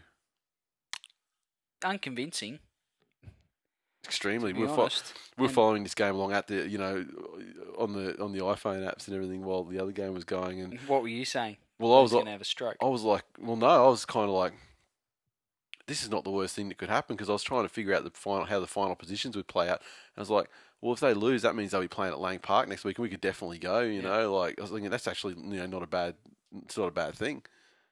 But Yeah, then, but they, but, then, but then they won and they're playing on Friday night, and you know we can't fucking get down to that. Yeah. Just there were some worrying signs, um, given the fact that Cronulla scored twenty two points. well, there's that, there's that definitely, but just the, the fact they blasted out of the blocks, they put a couple of quick tries on it, all looked really easy, and they clocked off. Yep. And if I want to be honest with myself, this dates back to last season. Um, most notably, all three finals games yeah, yeah, that's it. blasted out to Leeds. Got pegged back and almost got pegged, back, in Canberra lost bag. The, lost the. Uh, sorry, lost the Roosters game. Yeah. Um, hadn't been injured, you probably would have lost the Canberra game. fucking Canberra were coming to get us and miss a kick on the And, siren. and old mate missed the goal, yeah. Yeah, and then um, you know we led the Dragons 12 12 nil, 12 0. and they come back and got us. So Yeah. bit of bit of ill discipline, some penalties. Um, Cronulla had a six 0 penalty count in the second half and still found reason to carry on about how harshly done by they were by the referees. Could have been 100 0. Sorry. Could have been 100 0. Um, they did get one dodgy forward pass call, or a non-call, where the Tigers end up scoring in that set of six, where it was a pass, one of those inside balls like they always call forward anyway. This one they let go and it was about half a metre forward. Yep. Just unfathomable to be how they constantly get that 100% wrong, no matter which way they go. it's just very rare they get that one right. I was just, I think, given the fact the Sharks got so close as it was, and Paul Gallen and Jeremy Smith were pretty much the only ones. they played playing. like they played like six men. they did. they were like Adam Blair. And I mean, Gallen, let's face it, he's done it in every game he's fronted up this season. I mean, Jerry Smith has been kind of a bit down on what the Sharkies probably would have expected when they Paul bought Gallen doing that on his own makes Cronulla a reasonably competitive side for maybe 20, 25. Yeah, not the spoon, not the spoon. Basically, it just Yeah. removes him from the spoon. Jeremy Smith joins him, and they push a top four contender fairly well to the wire. If they had some proper Imagine if backs they had could one finish it more off. player doing that. If they, if, if they imagine if they had proper halves Yeah. that could deliver to proper backs. Because Albert Kelly was fairly non-existent in this game. Yeah, A couple of good uh, little glimpses on his feet, but nothing really to write home about. Wade Graham was solid, but fairly unspectacular. Um, they missed Nathan Gardner for sure. Yeah. Um, but their forwards were their forwards are good. Yep. Um, Snowden and Douglas, I thought they really stood up. And the Tigers really need to watch out. They need that's something they need to rectify in their game. Just I don't know if it's arrogance, whether they just think, okay, we've got this. Due for And- a loss, unfortunately. After, Yeah. uh, you know, it's just it's, it's what they say about teams that are on a all streak. in and all, I think yeah. it's a tough win from a, a pretty tired team. I think they did look flat, Yep. even though they scored a couple of easy tries. That probably said more about how poor Cronulla's defence was Yep. um, to open the game than what it did about how scintillating the Tigers' attack Yeah. was. Um, also, you know, you look at the try that Moltzen scored, which was created by the initial break from Louis. He just pushed out of a couple of tackles. There was nothing hugely spectacular as far as attacking structure or anything coming out of that or set plays or whatever. So it was, you know, a worrying signs, and, and it's probably better that it come in this game. We still managed to squeak out a win than coming this weekend. Exactly, because you can't. You can You, I mean, you you'll, you will concede that you can't play like that and get close this weekend. No, It's finals now, we won't get Unless within a roar of any of the top eight teams. Yep. If if we play like that, or maybe so- Newcastle. well, yeah. Can I real go to- top eight teams. Can. I go to Twitter? Or you uh, got more to Was say? it Robbie or Lottie that scored the hat trick? I always get them too mixed up with the. I thought it was Lottie. He Because got they the hat trick, didn't he? Yeah. Just the beards. the one. Yeah, it's, it's They look exactly the same. Yeah, exactly. Identical. Yeah, Could be identical twins. yeah. The beard. It was the one with the beard. Ah, Lottie. I always said he'd get a hat trick. I feel so great. I've caught it for caught it for almost two seasons. Yeah, no, I didn't. Finally, he's come through. I didn't say it was like good wingers do. I said it was like good whingers do. It was Robbie that got it. now, can I go to Twitter or you got more to say? I've probably got more to say. Go on, nah, your nah. I think. I've got it covered. Yeah, okay. I can't carry on too much. We fucking beat the Sharks by Yeah. eight points. and it was funny. Was it was it last game of last season where you barely beat the Sharks through you know through a dodgy performance as well? No, we lost to the Titans in the last game. Oh, that's right. Annalise underscore 08. Wow, Hooker getting hat tricks, but can Lottie get one? No. Now, if Annalise was nicer to me, I'd mention that she uh, has a rather impressive blog and give it a bit of a plug. But seeing as though she's a cow, I'm not saying a word. Knights Kid 95 had a bit of an away time and now he's come back and started slamming the tweets back in. I can kick like Benji, or like shit, as some would say. Mm, Solzy, nothing to say to you. Solzy. Jeez, the refs played the Tig Pies into fourth position in those last few minutes. There were a couple of calls. And uh, that's, that. that's come from a Canberra fan, so it's not like a Sour Grapes uh, Sharkies fan there. yeah, but Solzy is. Well. Sol- Solzy's a Manly fan now anyway. He's on the bandwagon for the finals. Oh, Dim Sim 19, Robbie Farah showing certain wingers how the job gets done. Isn't it funny? You like you're kind of like South talking it up at the start of the season. And now everyone's coming to pay you back at the end of the season. Australia, between ourselves, I believe the Tigers may have to do slightly better than that to beat the competition's established elite. ever so slightly, Loz. and uh, finally, Tiger Barmo 5, the West Tigers, making shit teams look good since 0 0. yes. Fuck, we deserve that too. I can't even argue against it. No, no, which is funny because usually you do try and find a silver lining, but um, two points. This is against one of those things. We just two- need to win the game to get the top four spot. We did it. Yep. Fuck, we need to improve though. Sunday, Canterbury Bulldogs 36 defeated the Canberra Raiders 22. The doggies they sent off Bobcat Ryan in appropriate style with a good win against the Raiders after trailing early.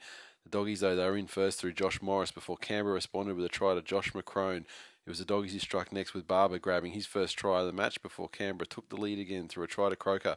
After a slow and mistake-riddled second, the start to the second half, Canberra extended their lead with McCrone grabbing his double before the doggies got into gear and took advantage, following two tries to Barba and a testimonial try to Andrew Ryan, giving him a 10-point lead with as many minutes left in the match.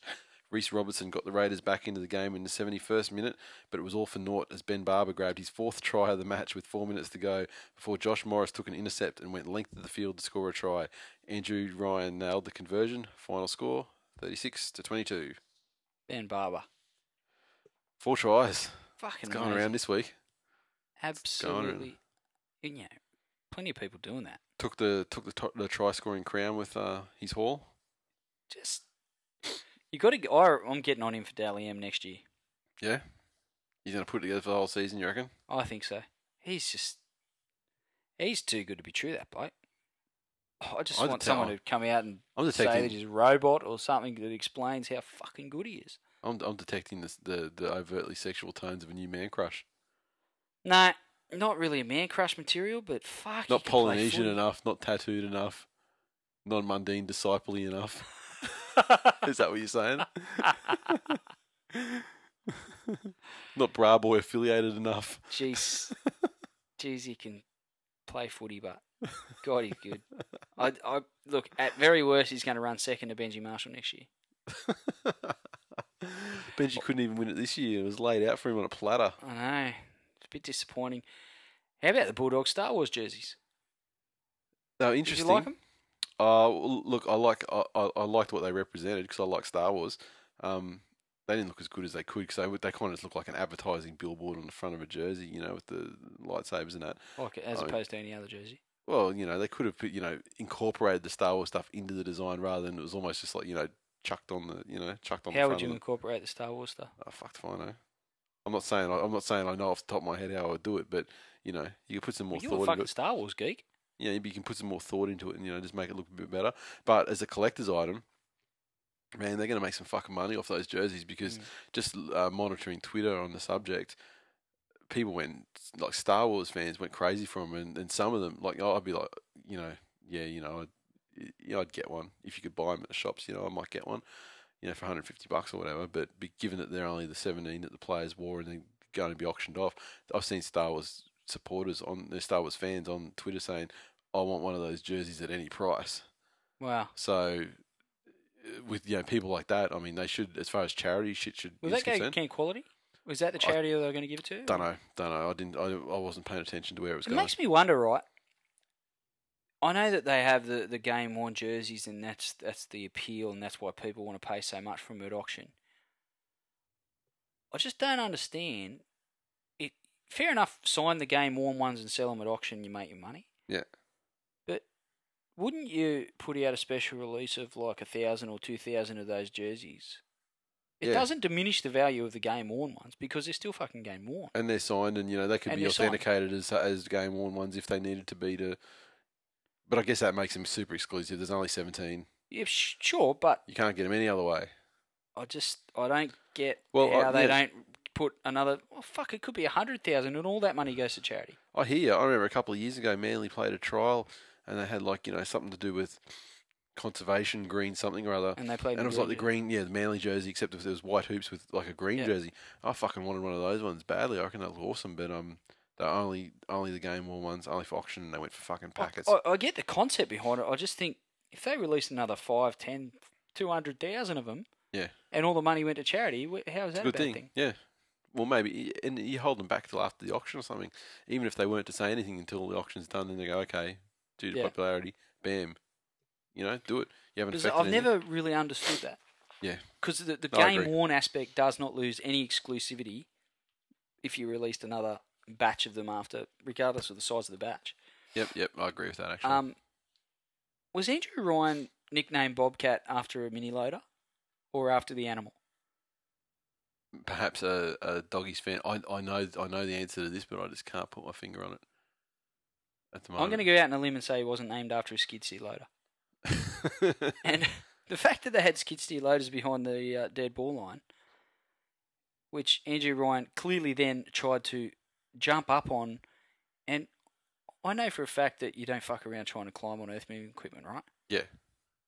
Jumping up on the bucket of a mini loader with football boots on, fraught with danger, as Andrew Ryan found out when he almost knacked himself. Almost gave himself a second circumcision assuming, of course, he's had it first. But I'm I'm going to assume that he wasn't named after that. But I guess it probably would be pretty hard to have a wild fucking cat behind the dead ball line for him to go and give a cuddle to if he scored a try. If he just so happened to score a try in his last game. So um, it was a bit of a funny moment. But geez, it could have ended a whole lot worse. yeah, yeah. Could have absolutely cagged himself. That wouldn't have been good. You finished with your comments, are you? Yeah, absolutely. All right. I was. I'm monitoring what you're doing. Yeah, I'm. I'm basically. I'm just scanning Twitter for uh, for comments. Chris Chris Wargren. What a post try celebration by Ryan. Him and Hodjo, two of the nicest blokes in league. I'll never forget Ryan v Crocker in 2004. What happened to Ryan v Crocker in 2004? Did they fight? They must have. I don't remember either. I, I, do mean, not remember that. I mean, anything with Sorry, Chris. anything with Crocker. I mean, the only thing I, you know, I've, got very little time for Crocker. You did give Crocker a bit of a spray At the where, At- where was it? At the function? at Suncorp. At Suncorp. Yeah. Yeah. Yeah. well, rightly so. One of the toughest men in rugby league got knocked out by a fucking football. Exactly. I got. I got no time for Crocker, and, and in fact, I've got so little time for him. I've only got enough room in my brain to fit one Crocker moment, and that's when he got fucking knocked out cold by a football. Tough guy, that guy, fucking superstar. And Chris Morgan also said the only side, the only downside to today was Romelo's absence. The Dogs would be playing Melbourne next week if it wasn't for that. Exactly. I agree that the Doggies probably would have got their ninety point margin if uh, the Ottoman was playing. Um, Probably got a 190 point margin, to be fair. yeah, yeah. Uh, Troy underscore seventy nine. Attention Raiders players, go away for a few months and learn to play with heart and passion. Attention coaching staff and management, fuck off. That's hardcore. Yeah, but uh, you know the, the Sack Furner calls uh, have- been going for months now. Interesting call. The media starting to jump on the fact that they had a bit of a family review in, of the of the season Yeah, down at the Raiders, and ridiculous that they. I mean, you know, they need to get an independent guy in there to say, listen, listen, you know, the coach is fucked. here's our independent reviewer, Get the fuck John out. Furner. yeah. At Solsey, Canberra fans said, uh, shame Tongue didn't go out with a win, but well done to Ryan and Tongue for great careers. Sad to see the end of the Raiders army. I mean, Well, it's not really the end of the Raiders' army. They'll be back next year, won't they? yeah, and I mean, like you know, the end of them. Is that this, like the Salvation Army? the end of them this season was pretty much you know the middle of the year too. Like all, Middle? all, the, all this time, Fuck, the time when Cat, that time when Cat's hair came on and, and went off That time where they kicked later. off in round one. that time when they bought Matt Orford. All right, Sunday second game. Brisbane Broncos 18 defeated the mighty Manly Sea Eagles 10. Big crowd at Suncorp for a game where we and many, many Tool Nation members were in attendance. yes. Although almost 2,000 people elected to waste their tickets, apparently. Big Some first. wearing aubergine pants. It must be said. I tell you, aubergine pants with a with a, a blue and, and yellow striped Broncos media polo. Yeah. Mwah. Aubergine pants. It's a new black It for is gay it is. people. or for sexy man people. You're just hating on the sexy man. He Really? worked. He worked it well. Oh, he's, he's got going know on. Oh, I'll tell Don't get you. me wrong, but Should have taken a picture of him. how many pairs of those has he got? That's my question. Well, the last two, last two or three times that, that we've seen him, he's been wearing those. same Literally every pants. time we've seen him this year, and I've seen him quite a few times yeah. because I also saw him at the Dragons Broncos game that we took Jackson to. yeah. Same pants, And he was at the burger eating challenge. same He pants, was at this thing, uh, the, the Broncos game on Sunday. same pants. I'm going to go out on a limb and say he only owns one pair of pants yeah, I agree. I agree. and no undies. I, I can't comment on that. I wouldn't have a clue. Well, I've checked. There's no line. Okay. it's funny that the, the official crowd was like 50,000 and 839 800 or something like that. Yeah.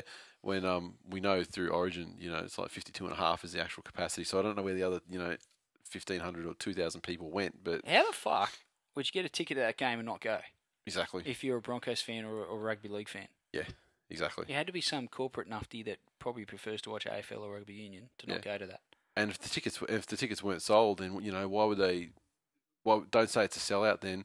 And because then people would be like, oh, Can't go. you know, can't can't go it's a sellout. Why try? Strange, strange. I mean, because it, wouldn't have been corporate people, surely. I mean, you know, two thousands a lot.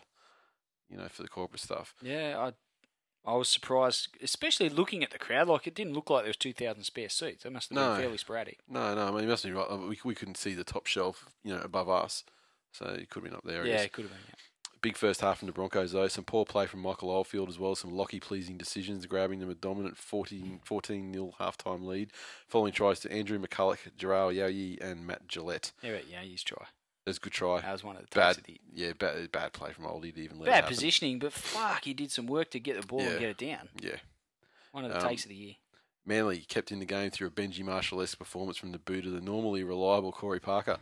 Apparently, there was a spray at half time from Coach Desi, and Manly responded immediately with two tries in the first seven minutes. First one through Big T Rex, followed by another try down the left to Daly Cherry Evans. The momentum was eventually halted when the Manly try in the 50th minute was disallowed, and Brisbane fought back to control the field position for pretty much the remainder of the match. Did you realise at the time? I remember discussing it, but I can't remember if No, not we until finally later. got to realise yeah, yeah. why they disallowed it. Yeah. Apparently, Maddo was offside. Yeah, it was still like a fingernail thing. Like, I Yeah. mean, like, it's, Wasn't much in it. It's a bit bullshit.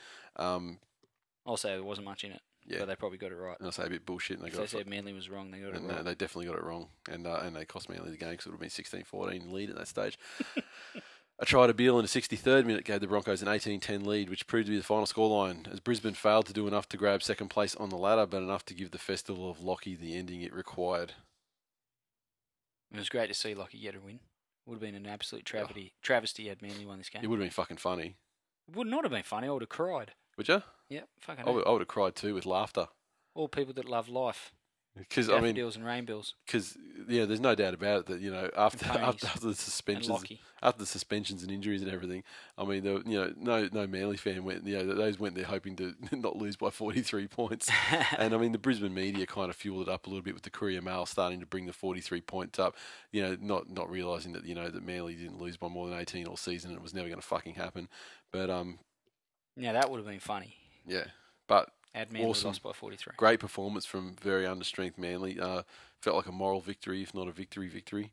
Um, and I and you know, I think most of the Manly pla- Manly fans went away very proud of the performance of the side. I think both teams will take a fair bit out of this game. I think it was there was large parts of the game that were fought out at semi-final type intensity. Yeah. and it's a good lead into the finals for, for both teams. Broncos seemed to have the ball the entire fucking game, eh, except for the start of the They did half. control possession fairly well. and like we're hammering at the line Yeah, non-stop.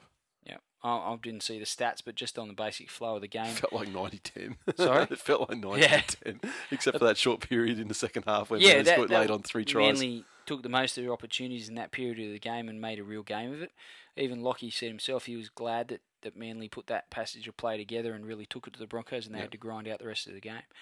Um, they they got the hit hit out they needed pre the finals and showed you know Broncos certainly showed that they weren't far off their best, and Manly pretty much showed the same thing. You know, Yeah. considering the plays that they had out, Yeah. really good defensive performance primarily. Um, Brisbane's forwards held their own for Manly uh, versus Manly at the most part, but Which is strange because I mean they really should have dominated them. they probably should. But when Well, we the cracks started to appear, Two props out yeah, for Manly. when the cracks started to appear in the second half, Brisbane really struggled to stop the bleeding in that passage of play, and, yeah. and Manly took advantage of that and, and just charged up the field. If uh, they had been awarded down that try in the 50th so- minute, Sorry. if they had been awarded that try in the 50th minute, they may very well have just kept the momentum. May have that just kept going, Yeah, there was like that, what happened the first time they played this season. there was that decision which went against Manly, and also the one where the Broncos were awarded a try, um, where the Manly winger Whare, I think, yeah, it was, Whare, yeah, number Um, 20. due to the Broncos players both going for the ball, both coming down um, side by side with one another. It Winger like, a, come it in was like a rolling maul. couldn't couldn't really make an attempt to tackle on the guy with the ball. And Broncos scored, and they deemed it a fair try. Um, those couple of calls basically with a difference. were, were the difference. Um, I'd like to see a bit more of an explanation as to the, the Brisbane try one. I'm happy to roll with with Matai being offside, but um, I didn't really see any real explanation as to how they justified that Yeah, because he, he was definitely denied. Whether with, it was certainly not really intent there, to make it. Yeah, there's definitely not a tent there, but I mean, but to didn't- make a shot on the on the guy with the ball, he would have had to tackle two guys at once. yeah. And one when one of them's Gillett and the other one was like was Reed. Yeah. I think. I mean, you know, they're two fucking nuggets. Like one guy's going to bring Yeah. both them down. You know, Even the great Dean Whare. even the great Dean Whare, who did play pretty well in his first game, first grade for a fucking long time. Yeah, I agree. DCE's a real deal, eh? Oh fucking how good Took on he? extra responsibility with the absence of Foran and, and handled it just fine. He he really um, directed the, the forwards around the park and, and got that left hand side attack going in the second half. And, Yep. and you know Brisbane's defence for the most part was pretty good, but during that passage of play when Manly threw everything at them, and it was by far their best period of the game. DCE was really controlling things, and, and Brisbane didn't have the answers to really stop him. So, Yep. good performance from him. Um, sad to see Thaiday and, Hoffman going to miss the. Well, Hoffman's going to miss all the final series, and Thaiday, Yep. uh, depending how far the the Broncos progress, he's going to miss at least two games. So, um, it's going to hurt. Those the absence of those two players is going to hurt more than we realise. Uh, Thaiday, you know, he's an inspirational leader, but Hoffman, we've seen the difference in the Broncos side in the games that Hoffman's played, even though he's had a disrupted season with injury. Um, and he makes a massive difference with his play from fullback. And Yeah, the other guys Carmichael that have who. replaced him can't emulate what he does, and therefore the Broncos are going to be poorer for for the loss. But hopefully they can overcome it and, and put their best foot forward. Um, one thing I was, I was although I mentioned the thing that there were a lot of Lockie friendly decisions, I did make the comment to you during the game, and um, I haven't. I've only watched the highlights on, on you know like the, the points on, on replay. I haven't watched the entire game on replay, so you know the perspective is kind of you know how it was you know sitting in the stands watching it, Mm. and it just seemed like the fucking both teams, especially you got away with fucking murder lying on the tackle player. I don't know what was doing there. I have Yeah, to watch well, the game. by your again. own admission, Manly. Yeah, because no one's no one else That was part of. Manly's game plan. Yeah. for sure. Oh, Like, um, well- you could tell. Well, Zorba at the at the Manly function beforehand. Um, I, I was there late, so I missed him. But apparently, he said that the game plan for Manly for that game was literally just to fucking kick the ball on the last tackle into touch. You know, walk the scrums. Exactly what I said it'd be. Yeah. Kick the t- kick into touch, walk the scrums, wind down the clock, complete sets. That's it. The play ball down. and that's exactly what they did. And um, the funny thing is, it worked. It's worked pretty well. I mean, it's such a such an underdone side, and with three out of four their top four playmakers missing, they still managed to put it on. So um, I was very proud. Um, that's about it. What's Twitter got to say about it? Wasn't really pushing it because we were at the game, so I'm sure we'll have some in there though. Cruzio six. That was a nice practice run. Yeah sharp crazy. Jamos STG. Manly look very flat. I think Des will be happy with the effort, though. I think they're going to st- struggle without Glenn Stewart. Well, that's one of the playmakers that they're missing. But I think um, the ma- the biggest problem was Foran. I mean, because Cherry had to had to work the right and the left. You know, when you got Foran taking control of And the they left, really left line out in the centres. He didn't really play much five eight. So Yeah, but I mean, Bureau handled himself very well. yeah, and people were saying that he was going to play five eighth. Um, you know, based on his positioning in 2008 and you know the grand final winning. But I said the whole time he wasn't going to play five eight. He doesn't like playing five eight. He does and cre- so well and creates so much out in centre that they, were, they weren't going to like juggle the entire team around. They just slot Yeah. some. And actually, another player I need to mention, which I didn't have in my notes, old CUCU, been maligned massively by me, massively. Huge. But he fucking played. He played well in that game, and he put on some hits. And he, he had a great fucking time. I mean, he wouldn't be a bad bench bench option. I think. I mean, um, didn't have a happy game, and um, I have a feeling that CEC was included in the side, you know, for the purpose of giving Ballin a rest leading into the finals because he he always shoulders the brunt of the defensive load, and you know, therefore, you know, be a bit tired. Um, but CUC he did really well, so I have to give him credit because I usually slag him off. So um, yeah, I'll definitely give him some credit on this one because he did play well and he defended well too. We got a lot of people saying, "Gee, I wish I could have met you at the thing," you know, but Yeah. this way, but you know, unfortunately, didn't happen. Although, um, He We catch did- up with Sky. yeah, we got to meet. What we probably met, like you know, about ten people. A lot of, lot of, a lot of the Manly fans as well. Uh, a couple we haven't met before. as well. And Aaron, of course. Yep, yep, and it was great, and it was a good bus to get onto the uh, the field at the end, eh? Yeah, I enjoyed it. Got a photo Loved it. laying on the hallowed turf. Yeah, Fantastic.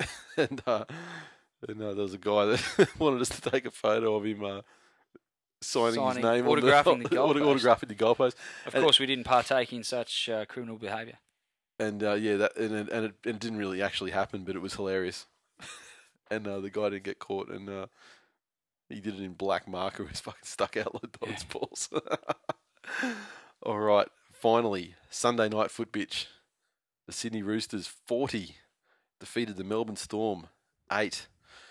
The Roosters they finished off a fairly positive last few weeks of the season with a commanding win over an admittedly very depleted Storm side as the scoreline suggests, is pretty much all Roosters all game. Early tries to Leilua and the count before Matt Duffy pulled one back for the Storm. The game fell into a bit of a lull from that point before Aidan Guerra grabbed a try in the 38th minute, and then right on the stroke of half time, Leilua notched up his double to give the Chooks a solid half time lead. Leilua got his hat trick in the 48th minute, like good wingers do. Or even substandard ones, apparently, and even his body gave up in protest. And immediately, his body gave up in protest, and he went off injured. The Storm hit back shortly after, and they grabbed Like their border- final. borderline park footballing wingers do. yeah, and, and Lottie, I mean, Lottie looks especially bad not having his hat trick given this round of action. The Storm hit back shortly after, and they grabbed their final points of the game with a try to Beau Champion. And from that point on, it was all Chookies, tries to Carney and Mitchell Pearce, polishing off a 40 points to 8 victory. Nice way for the Chooks to finish the season. Apart from getting touched by touched up by Manly a couple of rounds out from the end, they that was the only game they lost, I think, well, in that, the run that home, was wasn't a game they identified that really changed their mindset heading heading to the back back few games of the season, yeah, I guess. yeah. Um, and Asta said as much himself, and they were a bit embarrassed by that loss to Manly, and they really turned things around despite what was going on off the field with them. Um, and we've got to mention this was another win without Todd Carney, and that's four in a row to finish the year. So Yeah, so I'll see you later, motherfucker. Don't let the door hit your ass on the way well, out. it it just it takes out the element of player power having a say in the decision. You know, you just don't think that that's going to happen behind the scenes. Well, the players certainly aren't begging for his his uh, retention now. and they're certainly not putting performances to get together that would indicate that they're pining for, for their star playmaker to No. come back into the side. So No, I mean, if anything, is definitely a resolute. We don't need this fucking menace. yeah, Get rid of him. exactly. They're really turning it on, and um, I think Pearson and Astor were really good, but Jake Friend's probably the big story out of a pretty ordinary year for the Roosters. He's Yeah. he's come on in leaps and bounds. He's got his act together, Stayed off the booze and stuff. and he's he's been know, in, he hasn't been in any I trouble know at there's all this year, has raps he? on him, but up until this season and, and certainly in the last month or so, I haven't really seen you know the huge raps that have been No. on him and why people persisted with him with the problems he had off the field. And when he was drink driving or whatever he did last time, Yeah. the early last season, I mean, he was sacked immediately. yeah, And so, I mean, they sacked him quite quickly. I thought, okay, that's the end of him. But um, good on him. he's come he's back, come stayed back, straight. He's, he's you know proven the detractors wrong and the people that believed in him. He's he's proven them right, and he's haven't. I thought he's had a really positive season in what's been a, season of very few positives for the Chookies after The Roosters have turned their season season. around too. I mean, yeah, I mean it was a shit season overall, but I mean when you look at their position on the table now, now they're a team that's you know just fallen short of the eight rather than a team that was in contention for the spoon, you know, a month and a half ago. like a month ago. Yeah. Yeah, Don't know that I'm going to read too much into the result as far as the Storm go. They finished with only 14 fit players and, and started the game without Smith and Slater. So um, I'm not sure that they were really keen to, to win this game. They probably would have preferred to um, to keep the scoreline a bit closer and, and and be more competitive than what they were. But geez, they, there was a bit of a rate of attrition there for a while where they lost a few fit bodies and um, that obviously played a part in the Roosters running over the top of them and putting some more points on. So um, again, it's it's not something I'm going to read a huge amount into as far as the Storm goes. I think they'll, you know, Bellamy said as much in the press conference after this game that, you know, as most of the coaches do spruik, this is a whole new season now that the finals are here, and um, I would imagine the Storm will take that mindset into the final series and, and put this result behind them. It's a bit of a blip on their radar, and, and they'll kick on and, and probably win fairly fairly handily next week. I'd say so. I mean, like you, let's look at the catalogue of players they had out. Mm. I mean, who were the three suspended? You know, you had Sisa Waqa, Yeah, Blair. Who's the other one? Was Norrie out, or did he get? Did he play? I can't remember. Can't remember. That was the third one. And then um and then yeah, resting the other two. Then injuries throughout. I mean, you know, they were down to a bench of only Jamie one. Lowe was gone. Yeah. And Widdop uh, hurt himself. He's Blair hurt injury. him. Blair hurt him. Blair hurt himself. They had a bench of one player for most of the game. I mean, it was a bit of a touch up, and maybe it was a bigger touch up than it needed to be. But yeah, I mean, I think there are a few you know mitigating circumstances. Yeah, I don't know. if It's going to affect my tipping this week. I can tell you that. much. no, no, I, still think uh, well, we'll get onto that next. Uh, anything on Twitter for this one? Eddie NZ.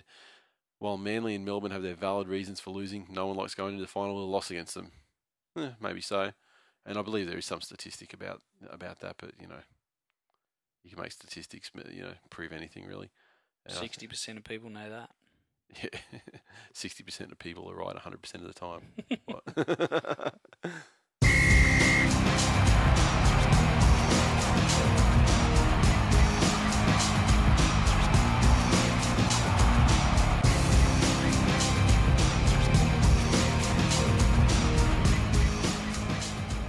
Previews the finals, week one, season 2011, kicking off Friday night football, the battle of 4th v 5th. The West Tigers versus the St George Illawarra Dragons at their traditional homeland of ANZ Stadium. you say Tigers to win because you support the Tigers. End of story. Yeah, definitely. I think clearly they need to improve um, on some of the performances they put in. Uh, certainly across 80 minutes of the last few games of the season, they're going to have to put an 80 minute performance together against the Dragons. The Dragons will, will lift on what they showed the last few months of the season. Um, and I think you can throw the form guide out the window. I think the Dragons will be their best, and the Tigers have to play the full 80 minutes um, and throw everything they can at the Dragons. I just, I just think the Dragons have lost their aura, and I don't know that the Tigers are intimidated to be playing them. They know they can beat them. I don't think anyone's in this day and age. In the finals. I don't think anyone's intimidated to be playing anyone. To be fair, Well, I'm not sure Newcastle's going to be overly confident against the Storm, I and I really but, don't think know, the I Cowboys I- are going to be real confident against Manly. Yeah, but they've got the they're, they're in seventh and eighth, so they've got the nothing to lose. You know, there's no tomorrow. They may as well you know throw the kitchen sink in. Sure. I think the Tigers can win. I think they will win, and I'm hoping it's not a close game. I'd like to just see them, you know, have a couple minutes to go and be 13 in front and just cruise. I don't really need another heart heart attack, heart attack rather in the uh, first week of the finals like last year. that just about killed me. Oh, controversial. I reckon the Dragons going to win. I think Dragons got the kind of game. I think they'll lift You the know, if, finals. if the I'm not saying Dragons win and the Broncos win, Yeah, Tigers play Broncos next week. Sweet. So for the purpose of me seeing an extra game of finals footy, sounds promising. Um, I think Dragons can win. I mean, Dragons are, are a team that, that, that does trouble. I mean, their style I think is a, is a contrast uh, and counter towards the West Tigers.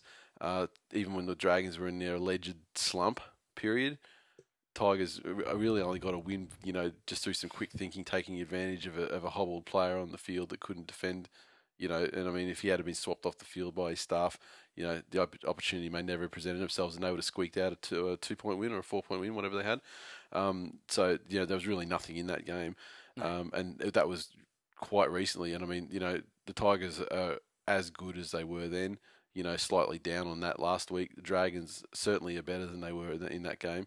So um, it's a real hard one to pick. And I mean, you know, it's easy to cop out in finals and go, well, gee, anyone can win because you know, fucking pretty much anyone can win. Yeah. But um, I I don't, don't, think- know that my tip's going to surprise anyone. So no, t- I, I, I'm going to tip the Dragons. Not just not not being contrary to, to what you're saying. I think they can win. change. I don't think it's the end of the West Tigers, though. I mean, you know, by any means. But I think this game, I think the Dragons are just a good match matchup for them. So we'll see. Yes, we will. Super Saturday, the battle of third versus sixth. The Brisbane Broncos versus the New Zealand Warriors. No Hoffman, no, No Thaiday. No Thaiday. Justin Hodges returns though. He does, and Gerard Beale goes to fullback to, to cover for Hoffman. Ben Te'o into the pack to cover for Thaiday. Hodges resumes his position in the centres. Tough game to pick. I'm gonna have to go the Broncos at home. The Beast returns for the Warriors Well, too. I've got a I've got a funny feeling about the Warriors, but I just I just can't go away from Lockie from the It Lockie was- factor. Yeah, it, it was a very, very, very. I mean, well, you couldn't get a closer game last time they played, and it was only a couple of weeks ago. It was a big occasion for Lockie uh, when they did win. So did that lift the Broncos over the top of them? But now every occasion's a big occasion for Lockie because every game's his last game. Potentially, Essentially, yeah. once they, you know, essentially once they lose, that's it for Lockie. Will that provide, you know, additional, you know, Motivation or pressure? or just you know lifting? Yeah, you know, yeah, will they implode? I mean, if they start getting behind, will that sort of you know mentally you know implode them? Um, gee, I, I'm going to tip Brisbane Broncos for no other reason than they're the home team. That's the only reason. I mean, Warriors, Warriors are a traditionally do massive well. chance. I think. They do traditionally. They traditionally the Warriors do okay in at Suncorp slash Lang Park, uh, whereas they're not usually a travelling side. They always seem to go okay there, and they've certainly won their share of games there. Um, I don't know. I just think, eh, and the Broncos haven't been. See, I mean, the more I talk about it, I'm talking myself out of the Broncos. It's just like I have to tip Broncos for the home the home field advantage, and because I know they can be a more solid side than they've shown over the last month. Yeah. Um, but the Warriors, it wouldn't surprise me in the least. I think if Broncos are going to lose the game, it's going to be in the selections of Beale and Copley in the side. Yeah. I don't think they're going to lose anything. with Obviously, with Jack Reed and Justin Hodges and no, yeah, absolutely not. Um, and and certainly through the side, Te'o's a good player. He's a good cover for Thaiday, as good as you're going to get from Yep. their squad. Um, and they're fairly solid, with the exception of those couple of boys at the back. Copley's had his issues with his hands, and Gerard Beale um, isn't quite Josh Hoffman. So uh, if there's any area that's going to be exploited, it's with them. And I think the Warriors probably match up fairly well with the Broncos, and, and certainly a big chance in this game. But I'm going to stick with the Broncos. All right, Super Saturday, second verse seventh, the mighty Manly Sea Eagles versus the North Queensland Cowboys at the Fortress, where Manly were undefeated in all their games this season. Oh no, at City Football Stadium. Brett Stewart, Kieran Foran return, allegedly. Do they? Well, I'll believe I'll believe the inclusion of Brett Stewart at 7:35 p.m. on Saturday night. Quite frankly, because or 8:30. Oh, was that when eight thirty start? So you need to name the team an hour yeah, before finalised. Um, so yeah, seven thirty-five just to make sure it's locked and loaded. That's when I'm going to believe that Brett Stewart's in the side. Uh, Hopper's named in the side as well. Uh, he was a last-minute omission last week as well. So, but especially for Brett Stewart, because I received mail from someone who should know, and told me that Brett Stewart wouldn't be back until the grand final. And then I've had other mail from people who should know, saying that he's definitely back this week. So it's it's a really confusing situation, and and I don't know. I mean, well, you know, Brett Stewart probably knows. It would be the first time that he's been named in the side and then pulled out at the last second. It would happen start of the season. It happened like five games in a row, or, you know, sort of after the, you know from rounds five to ten or something. Um, so we'll see. Assuming that Brett Stewart and Hopper and Kieran Foran are in the side, well, Foran's definitely going to be in the side regardless. Hopper should be in the side regardless. It's going to be a much stronger side, much stronger. Definitely. It it brings back two of the three playmakers that were missing, and therefore you know giving us uh, four out of five of our top playmakers. That being uh, you know Cherry, Brett Stewart, Kieran Foran, um, and Jamie Lyon. The only one missing would then be uh, Glenn Stewart. Uh, so I just I just can't see the Cowboys even getting within QE of Manly. Yeah, I'd, I'd, I'd like it to be a, ma- a massive ass whipping. I'm not going to lie. I don't want to stress. I don't want any stress. I don't want any possibility of you know Matty Bowen doing some ridiculous hundred meter shit. Yeah. You know Or down Thurston. down- yeah, or Thurston down the back end of the game. Um, I want to win well. Like the last time we played them in a finals game, uh, we smashed them pretty easily to get into the grand final in 2007. Um, I think the Cowboys were certainly a better side then, and we were and we weren't as good as we are now. Then, um, I can't see anything other than Manly winning. And that's I mean I know I'm biased. Thurston would have to have, if I use a rugby league week um, scoring analogy, they have to have a nine. and 11. I think a nine, and the Cowboys play off the back of that, and they, and they give themselves every chance of winning the game. If he's anything below that, I think the Eagles will win it fairly convincingly. Now Scott's been named. He'll be tra- uh, he'll be travelling with the side, or there's still he's he can't be 100 percent right because I know that uh, Glenn Hall was at the captain's call uh, Yeah. earlier in the week. The reason for that Why was wasn't Thurston or Scott there? Thurston Thurston was going to the Dally M, so for some Oh, reason okay. he was you know not going to do any extra additional travel. Scott wasn't there because he couldn't travel because of his back. Okay. So he's that touchy Wow. and that touch and go. So if he plays, it might be easy to put him out with a decent hit. Mate, the fact that they've yeah, I guess there's that. he might be the, needled. the fact that they finished seventh. Yep. He'll play. They'll needle him up. Well, do yeah, whatever they have to do to there's get him no on the tomorrow. field. There's no tomorrow if they don't win. Yeah, exactly. And Dallas Johnson returns. So uh, how much of a difference he'll make, I guess we'll find out. Oh, he'll make a difference to the side. I just, I think if um, if Manly get him, they'll make, you know, the f- foundation will be laid through the middle. But I think when they get him, it'll be it'll be out a bit wider. The wingers and like let's face it, suspect on the high balls, and Manly love chucking out a high kick for Matai out on the left, and, and you know for Jamie or whoever out on the right. Sure. So um, and and if Hopper's out playing outside of Jamie Yeah. in this And- game, I mean Hopper loves high ball. if, if Brett Stewart does play, him chiming into the back line out wider there Yep. is a big key. For and he and he will basically not sure the Cowboys will defend that he'll he'll well. basically play the role of his brother on the right, I reckon. The way he chimes in and creates the extra man. starts fights and stuff. He started fights? Stewart's never started a fight in their entire lives. Not even with each other when they were children, playing with their Legos. All right, and finally, Super Sunday, or Slaughter Sunday, as it will become to be known. The Melbourne Storm versus the Newcastle Knights in Melbourne. The Knights. Little bunch of Aussie battlers just trying to make their way in a tough, harsh NRL final series. Correct. That's what they are, and that's what they're trying to do. But This would be a like if the Knights were to win this game. Yep. Possibly the biggest upset NRL finals. since since when since the last time Melbourne lost in the first round when they were minor premiers, Who was that? Warriors. 2008 Warriors. That was a fucking boil over too. I think 2008 Warriors were a better side than 2011 Newcastle Knights. Yeah, I'd say so. Newcastle have punched above their weight for this entire season. The fact they made it into the eight, especially with the momentum that the Rabbits were coming in, I mean, everyone, everyone thought it was a foregone conclusion that they were going to be in the finals. Punching above their weight. Their hypothetical girlfriends are like Jennifer Hawkins and Heidi Klum. Yeah. to the power of Angelina Jolie. Yeah, exactly. Um, but far they're punching above their weight. but congratulations, Newcastle Knights, on getting on the, getting finals. Bad luck, it's going to end so viciously. The Melbourne Storm been down lately. They lost two in a row. This this last one wasn't. Re- you know, there was certainly a lot of um, mitigating circumstances around that. The one before that was smashed badly by Manly. Um, I think that they're going to be looking to make a final statement. They don't want to be playing next week. They want a week off.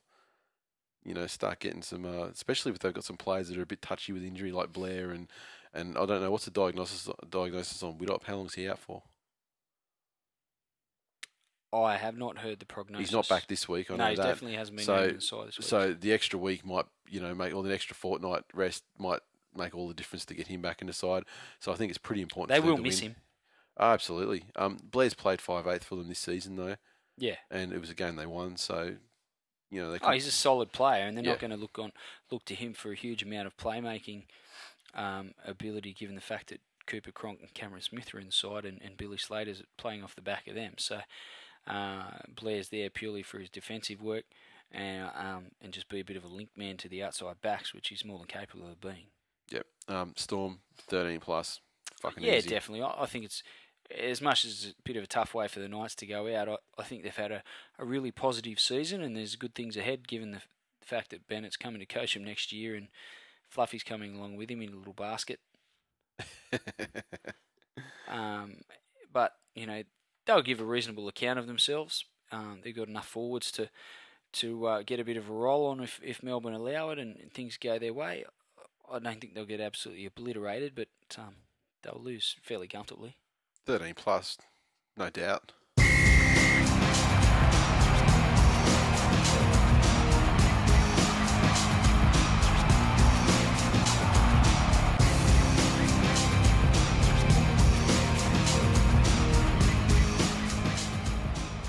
That's full time for episode number 64.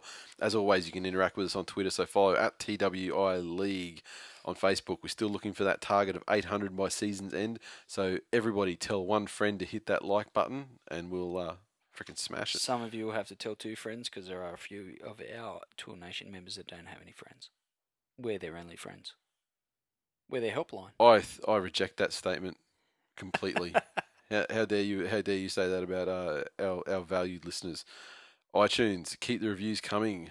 I was trying to see if we had any new re- new reviews today, and iTunes was having issues with rankings. It looked like it had lost all our reviews. However, you looked and they were still there. So yeah, it was it was all there on mine. Same yeah, as must have been a server issue with iTunes. although we know, didn't have any new reviews, so maybe it was fucked. possible. I did a bit of a quick look on Google, and there are a couple of people complaining about it, but you know, it's hard to know. I mean, a lot of people wouldn't complain. Mm. I had a look around at some other podcasts, and they'd also been eradicated down to nothing. Yeah. So, not sure what the deal is there. Hopefully, they all come back or don't go anywhere, as, as per you know what you saw. The website become a mighty member of the Tour Nation by signing up at thisweekinleague.com. Um, now, where will we go next with this tipping? ESL tipping as has happened for about the last five weeks, no change whatsoever in the standings. Richter Tipster still number one by plenty over the other one, who's slightly over the top of Warrior Bunny, who's a point over the top of, War- of Tiger Benji, who's a couple of points ahead of me in fifth, and you're still in seventh, as it's always been. Of course I am. NRL tipping, Mucho changes, Freako 9 in the lead on differential. So he's tied on points, but ahead on differential from Fabsy, who was the leader for the entire season. Now she's in second place. Mm. Bronco Ringo, six games back in third. Me, fourth, one game further back. And me. Tied for fifth. Bobby Bronco and Greg Inglis, ate my baby. Tied four games back from me. You dropped a point this week. You're down to 27th. Fuck, there goes my charge. Yeah, I don't know who you tipped. Yeah, you went from 36th to 26th in about three I think weeks. I tipped Penrith. well, you deserved it then. I love an upset. It's my internal love of upsets. uh, Punt Club had some issues. Do you want to go into it? Oh, we'll touch on it. They're, um, the bookie that was bankrolling Punt Club uh, went into liquidation, much to the surprise of Punt Club themselves and the good people, namely Jason, who um, was flying around like a chook with his head cut off trying to answer all the queries from people who thought their money had gone down the drain. Um, they have since put a hell of a lot of work into uh, partnering up with another reputable bookie, which is far more reputable than the bookie that proved uh, to be not particularly reputable at all. Um, and all of the monies in the punt clubs, you know, of which we have the podcast one, which is contributed to by the good people at Punt Club, and also one through my place of employment, which is funded wholly and solely by the members of the, that Punt Club. Um, all those monies will be honoured, and And um, all the listeners that have a punt club will be Yeah. honoured. will be honoured, and that's good news. I was a bit worried there for a moment, but um, they came through, and, and it's a good result for everyone. And um, I'm looking forward to putting one hell of a multi Yeah. on this week in and people and people need to uh, if they do have a punt club, they need to log in and um, you would have got a, an email yeah via Punt Club, and we encourage everyone to get in, log in, follow the prompts, so um, you can ensure that your club is f- funded accordingly. yeah. And finally, don't forget to enter the Jabra Finals Fantasy Competition. Free to enter, and you can win a piece of the fifteen hundred bucks worth of prizes. Get yourself a Bluetooth wireless Jabra Sport headset. Uh, I can't wait to get one of these things to uh, have a crack and uh, take them out on the road, see how they go in a real situation. Um, from all reports, and as I saw them on Engadget the other day, um, all reports that the sound quality on Jabra stuff is traditionally very good. So yeah, really looking forward to, it. to enter the competition. Go to our site. Um, if you're listening, Does it actually improve the sound? Like, would we sound like Sven? no, Oh. no, a shame. but our our crap show would um be crystal clear, crystal clear. I'm not sure if that's a good thing. No, probably not. So don't listen to us through. If, if you're one of the guys lucky enough to win it, or if you just go out and buy one when they when they hit the stores, don't listen to the show with them. Listen to something good. Is that what you're saying? I think so. I just think if, if people can actually hear us too clearly, they'll realise just how much crap we carry on with. Take some of the magic away. Yeah. All right. You say magic, I say crap. All right. That's it for me this week. That's it for me too. Go those Tigers. Go Manly. Ah, week off. Yeah.